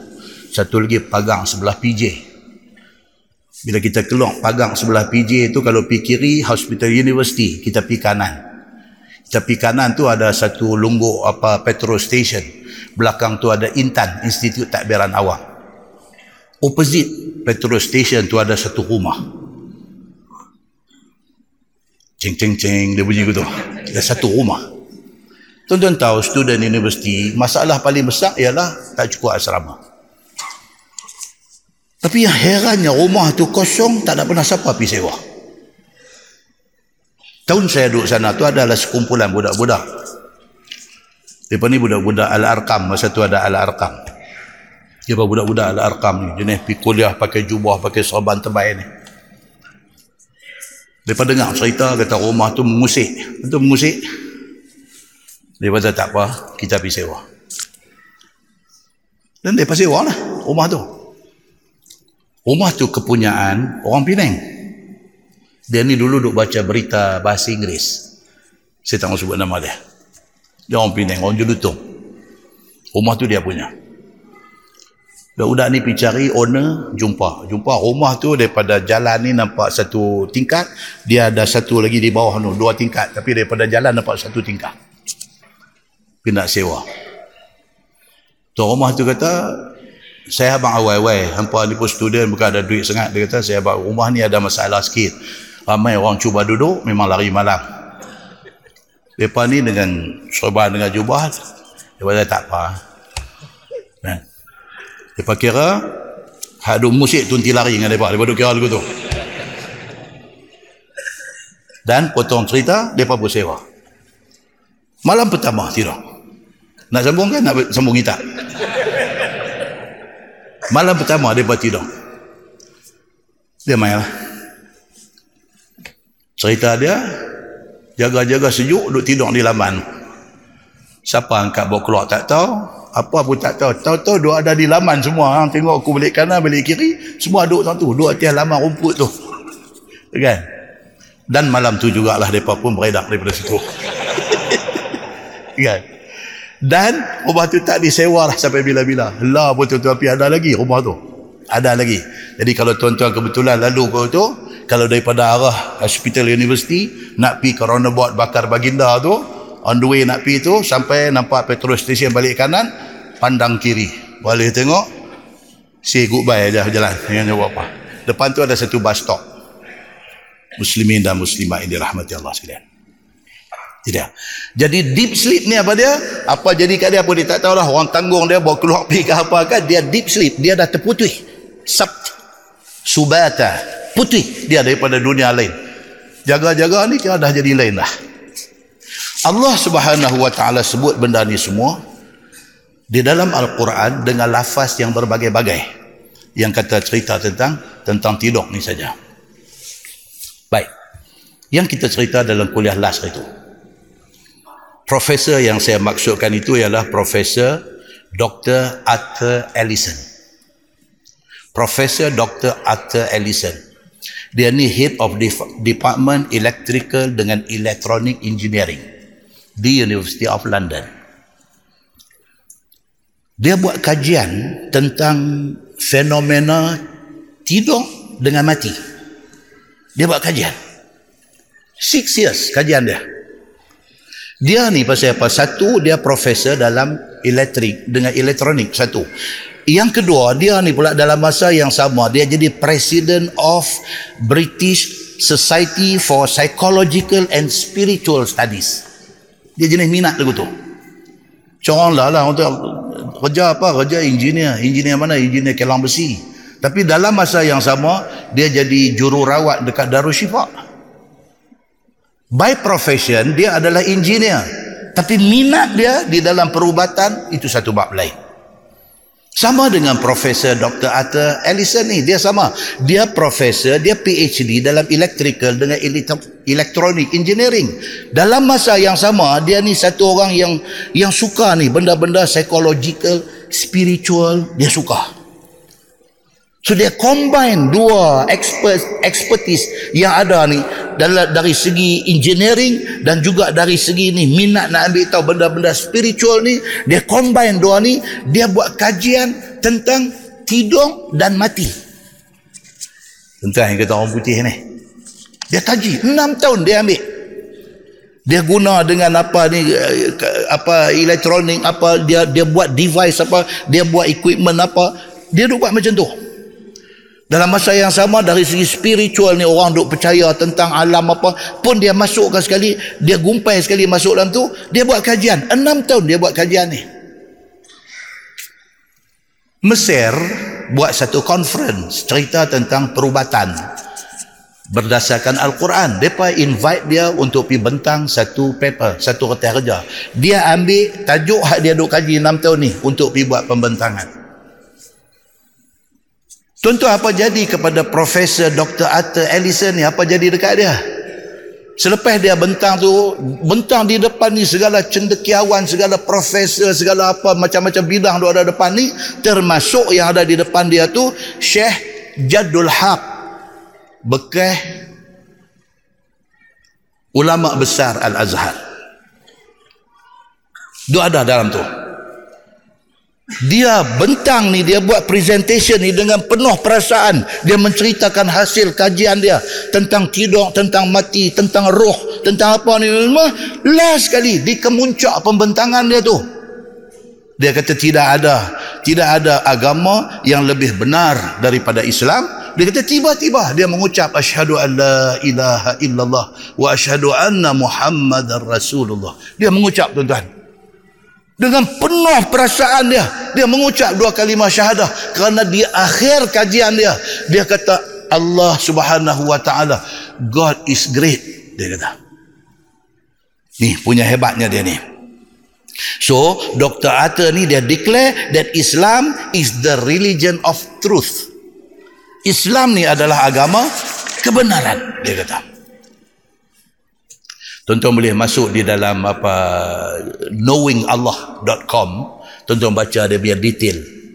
Detail dia punya apa dia kajian dia apa yang membawa dia dan meruntun dia kepada mengakui Islam itu agama betul, Allah itu Tuhan yang esa. Baca di situ. Oh, muslimin dan muslimah yang dirahmati Allah sekalian. Dahsyat tuan-tuan. Depa ni cukup dahsyat. Nak kaji pasal roh, saya ada satu video Datuk Rosli bekas dulu ketua polis Terengganu lepas tu dia pencen lah sekali 3 star komisioner polis dia hantar ke saya satu video dia kata ustaz ya Allah dia kata saya tengok saya, saya tengok video ni betul-betul dia kata puasa ketak dia kata Ustaz please verify. Dia kata tengok Ustaz, dia kata bagi tahu betul tak betul konten video tu dengan Islam. Orang putih tu dia buat video. Dia buat video orang mati duduk atas katil. Dia guna teknik superimpose. Dia tunjuk macam satu bayang-bayang keluar nak menggambarkan roh keluar daripada badan. Lepas tu daripada starting video sampai habis exactly dia based on hadis Nabi sallallahu alaihi wasallam. Macam itulah yang diceritakan dalam hadis Nabi tapi dia buat dalam bentuk video macam tu. Muslimin dan muslimah yang dirahmati Allah sekalian. Satu benda misteri besar. Roh ni cerita misteri besar. Allah kata apa? Wa yas'alunaka 'anir ruh qulir ruhu min amri rabbi. Muhammad, mereka tanya engkau tentang roh Jawab dekat mereka. Roh ini urusan Tuhan. You try pi study, pi buat research, pi guna macam-macam. You tak akan dapat faham hakikat roh tu. Tapi kita tahu kata roh tu ada. Kita tahu kata orang mati tu roh tak ada. Dr. Arthur Ellison tadi pun dia pun dulu tu. Dia kata dia punya finding last kali. Dia kata ni cerita ni tak tahu ada sesuatu. Dia kata. Ada sesuatu yang sesuatu itu apabila ada orang tu hidup. Dan sesuatu tu apabila tak ada orang tu mati. Tapi sesuatu tu dia tak boleh nak terang. Dia kata. Tapi kajian dia menjurus kepada ada. Sesuatu itu ada. Dia kata. Sesuatu tu apa dia maksud dia? Roh. Tuan-tuan kita tak mau bagi kita mati. Tak mau bagi mati. Katalah kita orang paling kaya dalam dunia ni. Duit ringgit ni bukan persoalan bagi kita. Kita panggil segala bijak pandai yang dok ada. Segala doktor pakar dalam macam-macam bidang. Mai semua. Hamba berapa duit aku bagi, aku tak mau mati. Tolong cari saya daripada ujung rambut sampai ujung kaki. Roh ni dia keluar kat mana? Hampalam bang dia buat tu. Ya. Hampalam. Jangan bagi roh keluar. Aku tak mau mati. Aku bukan masalah aku nak enjoy hidup. Tapi masalahnya aku sayang anak bini aku. Masalahnya tolong aku tak mau mati. Tolong palam. Kok mana? Dia, kalau kata roh ni, dia mesti ada jalan masuk, jalan keluar dia. Hampa cari sampai dapat, kamu bang lubang tu. Aku tak mau mati. Lagi cepat mati. mati dia ikut time lah. Tapi mati. Nak abang kata mati. Bukan zaman lah. Zaman Nabi lagi dah. Yas'alunaka anir roh. Mereka tanya engkau tentang roh. Kulir rohu min amri rabbi. Muhammad kata dekat mereka. Roh ini urusan Tuhan. Bukan urusan manusia. Wa ma utitum minal ilmi illa qalila. Tuhan kata aku tak bagi dekat hampa ni ilmu. Melainkan sikit ya. PhD yang dia ada tu yang dia nak complete PhD tu sampai 5 tahun, sampai 6 tahun, sampai 7 tahun dengan macam-macam research dia buat dan sebagainya tidak mampu nak menghurai cerita roh ni. Tak mampu. Cuma Allah Subhanahu wa taala kata apa dalam Quran? Allah kata hatta idza jaa adahumul maut qala rabbirji'un. Dalam surah uh, Al-Mu'minun ayat 100 Allah Subhanahu wa taala kata hatta idza jaa adahumul maut. Sehinggalah apabila maut sampai kepada kamu qala rabbirji'un. Apabila roh sampai kepada orang yang masih hidup ni dia ni engkar. Dia Islam tapi Islam engkar.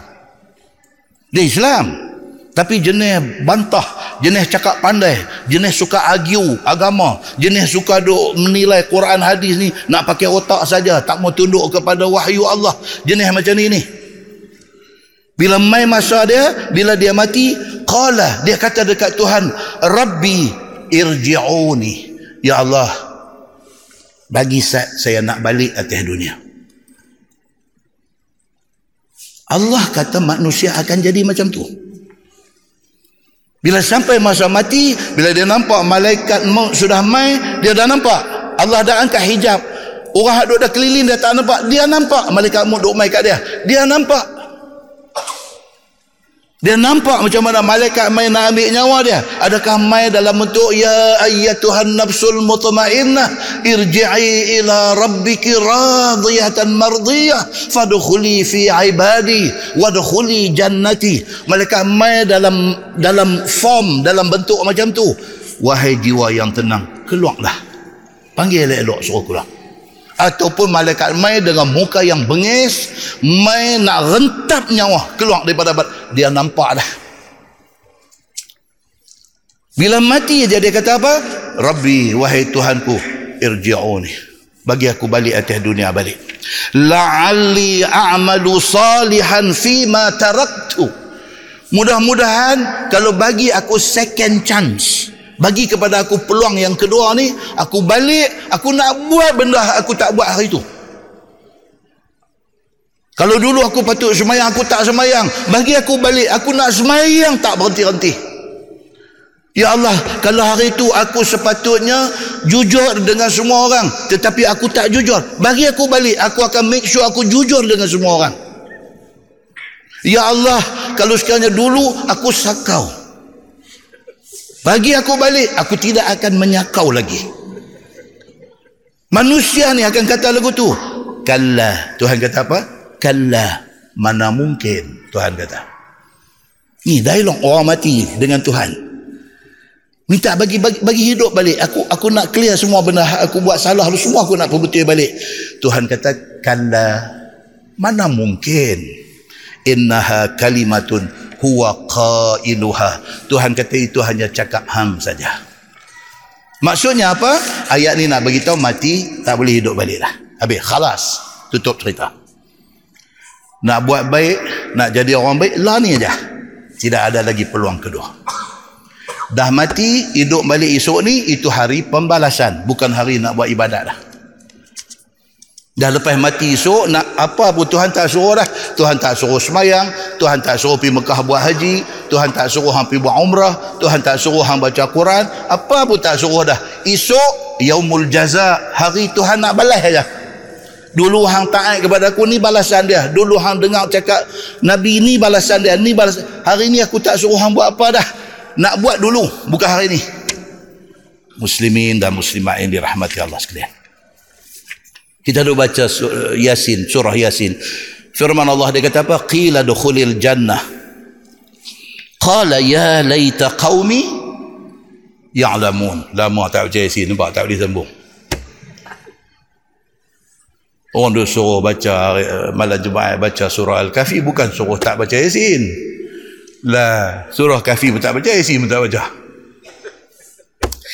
firman Allah dalam yasin dia kata apa qila dukhulil jannah qala ya laita qaumi ya'lamun Ayat ni dia nak cerita tentang satu orang dalam tafsir Ibnu Kasir. Dalam tafsir lain dia tak sebut nama. Dalam tafsir, tafsir Ibnu Kasir dia kata maksud yang dimaksudkan dalam ayat ni ialah satu orang yang bernama Habib An-Najjar. Habib An-Najjar dia ni hidup zaman Nabi palsu zaman Musailamah Al Al-Kazab dia hidup zaman tu. Dia lawan dengan Musailamah Al-Kazab dia kata hang bukan Nabi. Musailamah Al-Kazab kata habis itu siapa Nabi? Hang nak kata Muhammad Nabi dia kata apa dia? Tak dengar dia kata. Musailamah Al-Kazab kata dah maksud hang, hang nak kata aku bukan Nabi. Hang nak kata Muhammad saja Nabi. Dia kata apa dia? Tak dengar. Dia begitu. Cerita dalam setengah riwayat begitu. Akhirnya Musailamah Al-Kazab buat apa bunuh dia dalam bentuk potong sikit-sikit. Potong sikit-sikit. Potong jari dulu potong takat siku dulu sekali potong takat buku lali dulu potong takat lutut dulu. Nak bagi dia rasa azab sebelum mati. Habib An-Najjar kunun dalam setengah riwayat yang cerita macam tu. Dia ni dan akhirnya dia mati. Qila dikatakan kepada Habib An-Najjar ni udkhulil jannah Tuhan kata dekat dia masuklah kamu ke dalam syurga. Atas kuatnya akidah iman dia kepada Allah dan kepada Nabi sallallahu alaihi wasallam sampai sanggup mati kerana nak kata Nabi Muhammad itu nabi pengabih tidak ada nabi lagi selepas Nabi Muhammad. Kerana tu udkhulil jannah. Tuhan kata ini reward yang hang dapat masuk syurga. Qal maka kata Habib ni ya laita qaumi ya'lamun. Dia kata ya Allah kalau bolehlah kalau boleh bagi saya balik saat saya nak bagi tahu dekat kaum saya. Kalaulah depa tahu benda ni betul saya nak balik abang. Ingatnya dia kepada kaum dia ni. macam kita lah kita mati kita jumpa ni yang kata malaikat maut kita masuk kubur kita jumpa yang kata muka nakir ni apa benda kita akan minta masa tu? Dalam hadis dah cerita apa benda kita akan minta masa tu? Ya Allah arji'u ila ahli. Bolehkah bagi saya balik sat saja nak jumpa family?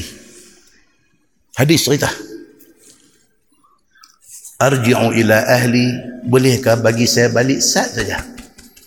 Saya nak pergi habang dekat bini, dekat anak-anak, dekat cucu, nak pergi habang dekat mereka, kata, jangan main-main dengan agama ni.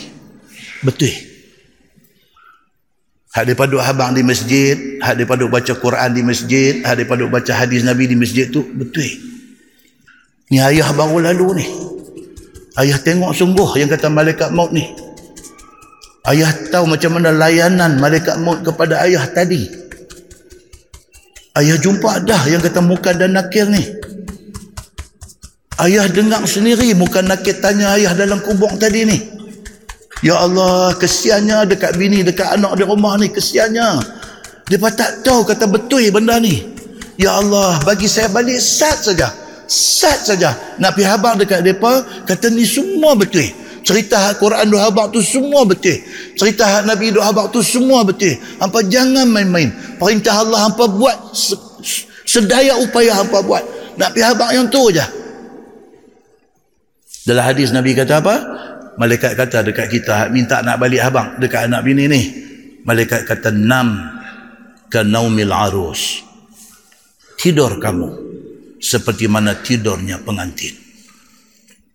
Maksud dia apa? Sama macam ayat tadi. Kalla. Jangan begitu. Kamu tak ada dah peluang untuk balik habak dekat mereka. Nak habak, nak apa? Sebelum mati. Sudah mati, tidak ada. Apa pun boleh habak dekat mereka lagi. Habib An-Najjar minta, Ya Allah, bagi aku balik sah. Aku nak habak dekat mereka, dekat kaum aku. Kata apa yang duk habak ni, semuanya benar belakang muslimin dan muslimat yang dirahmati Allah. Itu sebab kita dalam dalam Islam ni kita nak tidur ni dia bagi adab-adab dia. Ni cerita tidur saja pun boleh buat PhD tuan-tuan. Cerita tidur saja. Hadis daripada Huzaifah bin Al-Yaman radhiyallahu anhu. Dia katakan Nabi sallallahu alaihi wasallam iza nama qala Nabi sallallahu alaihi wasallam Allahumma bismika ahya wa amut. Nabi sallallahu alaihi wasallam apabila nak tidur Nabi akan baca doa. Apa dia? Allahumma ya Allah ya Tuhanku bismika dengan nama engkau ya Allah ahya wa amut. Aku hidup dan aku mati. Kita hidup ni pun dengan nama Allah dengan kuasa Allah dengan kehendak Allah kita hidup. Wa amut. Kita mati pun dengan kehendak Allah. Doa elok-elok dia boleh mati. Muslimin dan muslimat yang dirahmati Allah sekalian. Kata Nabi sallallahu alaihi wasallam wa iza stayqaza. Bila jaga esok pagi qal Nabi akan baca doa apa? Alhamdulillahillazi ahyana ba'da ma amatana wa ilaihi nusyur jaga ya. Alhamdulillahillazi ahyana ba'da ma amatana wa ilaihi nusyur simple ya. Dan ni tanya ustaz sahih ke hadis tu? Hadis tu hadis sahih riwayat Abu Daud Islam aja. Islam aja. Benda-benda macam ni. Dia main lagi hadis riwayat daripada Al-Bara bin Azib radhiyallahu an. Kata dia qala Nabi sallallahu alaihi wasallam idza ataita madja'ak apabila kamu pi di di kati di tilam kamu nak tidur. Sebelum tu fatawadda wudu'aka lis-salah. Nabi kata apa? Ambil air semayang. Macam mana yang semayang? Nak semayang ni umur kita kena buat dah ni. Kena buat dah. Umur kita ni nak tidur jangan tidur tanpa wudu. Kena buat dah. Ambil ayat semayang semua. Summa taja' ala syaqqihil aiman kemudian pi tidur atas lambung kanan. Tidak mengirim belah kanan. Summa qul. Nabi kata kemudian baca doa. Allahumma aslamtu wajhi ilaik Ya Allah, aku serah wajah aku kepadamu, Ya Allah. Wa fawwattu amri ilaik. Ya Allah, aku serahkan semua urusan aku kepadamu, Ya Allah. Kita tak tahu ni, ni kita nak tidur ni, nak bangkit ke tak? Tak tahu. Dan dulu masa COVID-19 duk mengamuk itu, bila keadaan kritikal, mereka akan tidur kan. Di hospital menjadi praktis, menjadi amalan mereka. Sebelum ditidurkan tu, dia akan suruh buat benda-benda ni semua. Pasal tak tahu ni, tidur tu nak bangun ke, tidur terus. Tak tahu. Tak tahu. Yang kata ditidurkan tu ada sebahagian bangkit balik. Elok, Alhamdulillah. Ada sebahagian dengan ayat 16 tu. Tidur, tidur terus. Lepas tu, dia buat gitu. Habis, tak nak. Selamat. Nampak tuan Muslimin dan muslimat dirahmati Allah sekalian. Nabi ajar di antara doa dia apa? Allahumma aslamtu wajhi ilaik. Ya Allah, aku surrender wajah aku kepadamu. Wa fawwadtu amri ilaik. Aku serah segala urusan aku kepadamu. Wa alja'tu zahri ilaik. Aku sandarkan belakang aku kepadamu. Raghbatan wa rahbatan ilaik. Aku serahkan benda ni semua dalam keadaan senang dan takut kepadamu ya Allah. La malja'a wa la manja minka illa ilaik. Dia kata. Tidak ada tempat lagi bagi aku nak berlindung daripada kena azabmu ya Allah. Tak ada. Tak ada tempat nak menyorok daripada kena azab Allah. Tak ada. Allahumma amantu bi kitabik. Ya Allah aku beriman dengan kitab Quranmu allazi an anzalta yang diturunkan Allah kepadamu wahai Muhammad wa wa bi nabiyyika alladhi arsalta. Aku beriman dengan nabi yang engkau utuskan kepada kami. Macam tu biar doa? Tidak. Begitu yang dikatakan tidur yang diajak oleh oleh agama kita. Macam mana punya kita nak kena jaga? Muslimin dan muslimat ini rahmati Allah sekalian Baik, kemudian dia kata apa? Masalah mengantuk daripada susah hati itu kena ke atas sahabat-sahabat Nabi dalam masa perang Uhud. Sahabat-sahabat Nabi kena. Dapat ni, bukan kena. Dia dapat anugerah mengantuk ni selepas selesai perang Uhud. Maka iaitu satu ni'mat yang dikurnia Allah kepada sahabat-sahabat Nabi sallallahu alaihi wasallam. Maka nikmat itu telah diingatkan Allah Taala di dalam Qurannya sebagaimana kata Abu Talhah فذلك قوله تعالى ثم أنزل عليكم من بعد الغم أمانة نعاسا الله turun dalam Quran macam tu Maksudnya dan demikianlah firman Allah kemudian daripada telah mengenai sekalian kamu oleh susah hati ateh pada susah hati. Ada orang dia kena kesusahan ni bertimpa-timpa. Sudahlah kena buang kerja, rumah pula kena masuk pencuri. Bertimpa-timpa kena. Ada orang yang Allah uji sampai macam tu. Diturunkan Allah Ta'ala pula atas sekalian kamu kemudian daripada susah hati itu keamanan. Kalau orang yang dalam susah hati, Allah bagi dekat dia kerehatan. Itu satu anugerah daripada Allah. Mengantuk yang mengenai satu puak daripada sekalian kamu, yakni orang-orang yang pergi berperang itu, maka ialah kena ke atas orang-orang yang beriman sahaja yang lepas perang dapat mengantuk ni sahabat-sahabat yang beriman saja.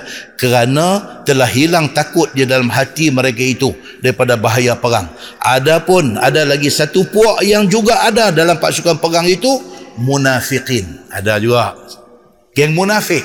Tapi dua ada dalam kalangan sahabat Nabi. Maka tidak dapat mengantuk akan mereka itu. Tuhan tak bagi. Sahabat-sahabat Abu Talha lah apa semua dapat mengantuk dapat rest Hak munafik ni tak mengantuk. Hak ni yang kita kata dalam uh, kuliah dulu, penyakit apa? Insomnia. Penyakit apa? Penyakit, penyakit tak boleh tidur. Kan kita gezet. Tak boleh tidur. Mengantuk tak? Mengantuk. Tapi tak boleh tidur. Punyalah letih ni tak tahu nak abang ni. Mengantuk ni. Tak boleh nak tidur. Nak buat macam mana? Tak boleh tidur sleepless dia panggil. Kalau tidur bosan saya tidur ayam eh. Terlelap seminit dua minit jaga balik. Tak boleh tidur balik. Akibat dia apa dia? Otak dia tak boleh rest. Otak kita ni dia kena rest. Orang yang kena insomnia ni dia, dia tak boleh rest. Otak dia tak boleh rest. Dia duduk spin. Dia duduk spin tapi tak ada jawapan. Dia duduk pusing. Tu yang jadi tak boleh tidur tu dia duduk jalan dan menjadi satu gangguan kesihatan. Insomnia. Apa punca ni orang duk kena insomnia ni, tak boleh tidur ni punca dia apa? Satu, nak buat satu, pasal stres. Stres ni pasal apa? Mungkin dia stres sebab dia kehilangan orang yang dia sayang. Stres. Dia hidup mati dunia ni, dia tak ada kawan. Kawan dia bini dia ya. Dia tak tahu kawan dengan orang lain. Bini mati. Ha, pasang. Dia tak ada kawan. Dia stres. Oh, ada orang stres hilang kerja. Hilang kerja. Punyalah susah nak dapat kerja lagi, dia dibuang kerja. Menyebabkan dia stres. Ada orang stres sebab utang. Utang banyak tak boleh bayar. Sakit kepala duk fikir ni. Macam mana ni? Orang duk ligan. Suruh bayar utang. Duit tak ada nak bayar. Dengan kerana tu, jadi tak boleh tidur. Otak duk pusing. Duk fikir. Duk fikir ni macam mana. Nak pergi cari kerja apa. Duk fikir ni duit nak ambil tang mana. Dia tak boleh tidur. Ada orang jadi jadi insomnia ni pasti takut. Dia takut. Ada orang kena insomnia ni pasal eh, dia risau. Dia risau, dia bimbang. Tak ada pasal. Tak ada pasal, risau. Bini kata, awan, ayah pasal apa? Tak lah, risau lah. Bini kata, risau apa? Anak-anak kerja habis semua dah. Tak tahu, tapi risau. Tuan, kita duk gelak. Ada orang kena kan penyakit ni. Ada orang kena. Dia risau. Risau ni sampai apa? Sampai dengar bunyi azan dia takut. Oh kacau. Dia main risau. Dia risau. Dia jadi tak boleh tidur. Ada orang jadi insomnia ni pasti ambil ubat. Dia makan steroid. Kacau. Tak boleh tidur. Tapi penyakit dia tu tak boleh. Tak ada ubat lain melainkan kena pakai steroid. Tapi bila ambil steroid dia jadi tak boleh tidur. Oh kacau tuan-tuan kacau. Kalau tak ambil steroid dia jadi penyakit lain dok mai. Jadi bila ambil steroid dia boleh kontrol sakit lain, dia jadi tak boleh tidur. Ada orang dia jadi silap ambil petua, ada juga. Orang mai hebat kat dia. Haji. Haji try amai. Pria kata. Yang kawan ni pun ni profesor bidang apa tu medok abang Haji try amal buah pria. Pria kata. Haji ambil apa? Haji ambil tiga biji blend minum. Memang mula-mula memang terus sikit lah pasal dia pahit. Tapi bagus Haji insyaAllah Haji makan bagus. Dia pun dengar tiga tak padang aku lima dia balik. Dia blend paya kata lima. Tiap-tiap pagi amalan lima lima biji paya kata. Lima biji lima biji dia main penyakit. Dia kacau buah pinggang dia jadi apa semua macam-macam. Bila pergi hospital doktor test buat taruh check up dekat dia doktor tanya dia sebiji soalan tu you ada do amal apakah jenis herba-herba ke apakah dia kata tak ada ada ke cuba you fikir tengok apa Eh dia kata tak ada, ah, cuma pria kata ada. dia keluar mai. Kata dia lompat mai. Dia, ah, dia kata pria kata ada lah. Dia buat apa? Dia kata saya duk blend minum lah kata. Yang tu tak ada apa, yang tu ubat dia kata. Betul, benda tu ubat kalau mengikut kadar dia. Mungkin badan kita padan dengan sebiji aja. Hampir balas hampir lima biji. Nampak? Saya ni guna farmasi. USM ada bidang farmasi ni. Mereka akan beritahu kadar yang sesuai. Dia pergi ambil terlebih pun juga jadi insomnia. Ada yang orang kena depres kemurungan. Dia, dia jadi insomnia juga. Dia tak boleh tidur. Dan dia menjadi punca kepada insomnia ni menjadi punca kepada lebih teruk. Dia jadi hypertension dia jadi penyakit jantung dia main macam-macam tu ya Allah wa akbar jangan duk memandai-mandai dia punya moral of the story apa dia jangan duk memandai-mandai kita ikut mana yang patut sahaja. Nah, baik. Itu insomnia tak boleh tidur ini adalah satu azab yang Allah bagi kepada manusia. Baik, lepas ini insya-Allah kita akan masuk sahabat-sahabat Nabi lupa akan diri dengan sebab dengan sebab mau mau tidur dan mengantuk di dalam medan peperangan. Tentu lepas ini kita akan tengok uh, Rulul yang kita lihat dulu tak ada baca Rulul apa dia yang dikatakan ulul yang kata kianat pecah amanah belot apa semua ni kita akan tengok secara detail. Dan Allah memang terang-terang Allah tak suka kepada orang yang ulul orang yang pecah amanah belot ni Allah memang tak suka kepada orang macam-macam ni dan kita akan tengok satu hadis Nabi SAW dalam doa elok-elok ni. Nabi doa ada di depan ramai-ramai sahabat ni tiba-tiba Nabi bangkit berdiri. Tiba-tiba Nabi bangkit berdiri dan Nabi sebut benda ni. Nabi sebut kata hampa tahu dak ulul ni apa? Nabi terus cerita pasal ulul saja. Nak menunjukkan pentingnya kita tahu bahaya ulul ini. Okey? Kemudian kita akan jumpa juga dalam hadis yang akan datang insya-Allah Nabi cerita orang yang pecah amanah ni.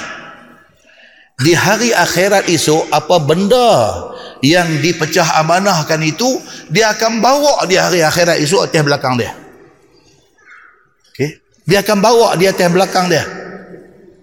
Kalau dia dia kianat uh, melibatkan menatang ternakan di hari akhirat esok di padang mahsyar ni orang duk ada ramai-ramai ni dia seorang duk pegang lembu atas belakang dia.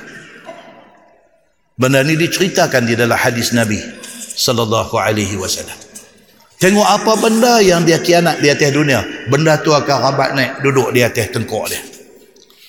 Dan benda ni juga dia akan cerita dekat kita macam mana di hari akhirat esok manusia-manusia ni yang di hari akhirat isu atas belakang dia ada lembu atas belakang dia ada kereta atas belakang dia apa benda yang dia kianati di atas dunia dulu. Harta apa yang dia kianat benda tu akan duduk atas belakang dia.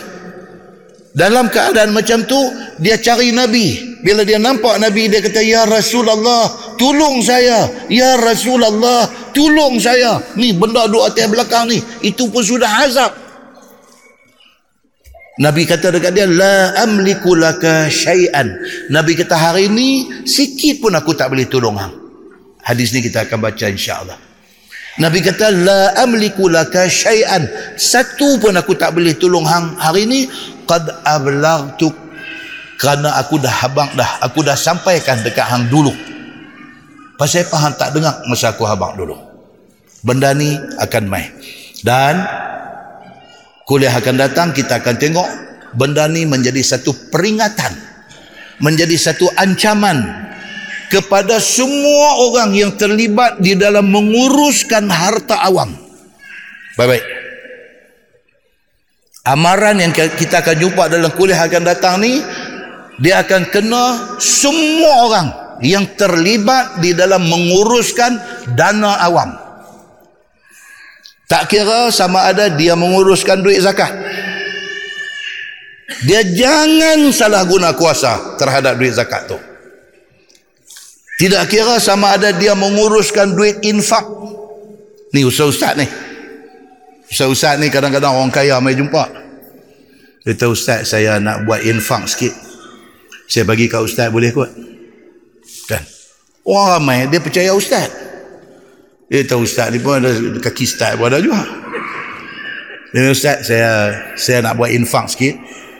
Saya nak bagi saya nak amanah kat ustaz, ustaz tolonglah cari orang yang patut-patut.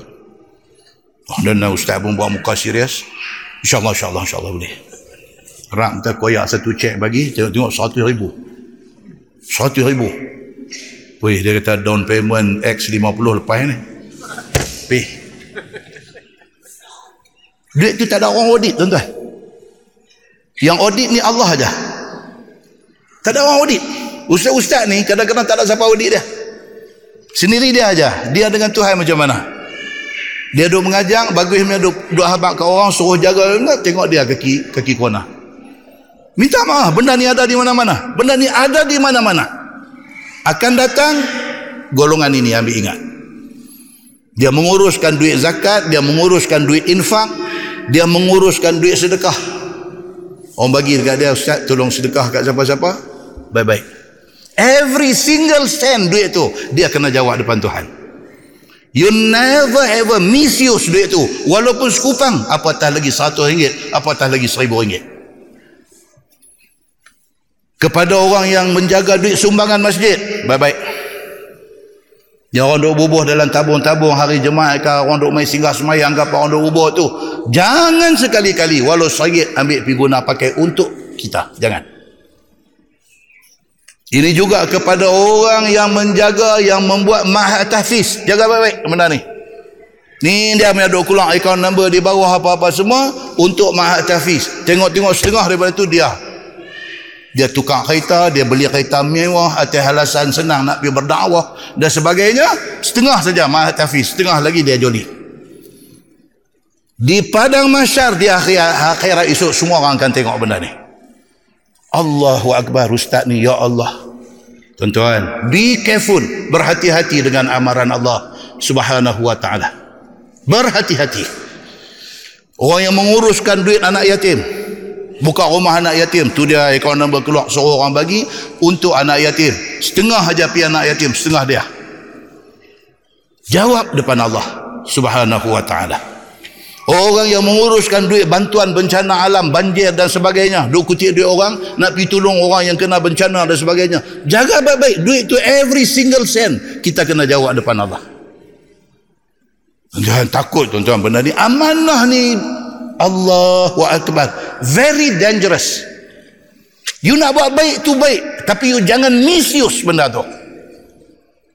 Pasal apa? Pasal kita nak jawab di depan Allah subhanahu wa ta'ala. Pada masa tu, kita cari Nabi di padang masyar. Kita minta, Ya Allah, Ya Tuhanku, tolong aku. Aku susah ni.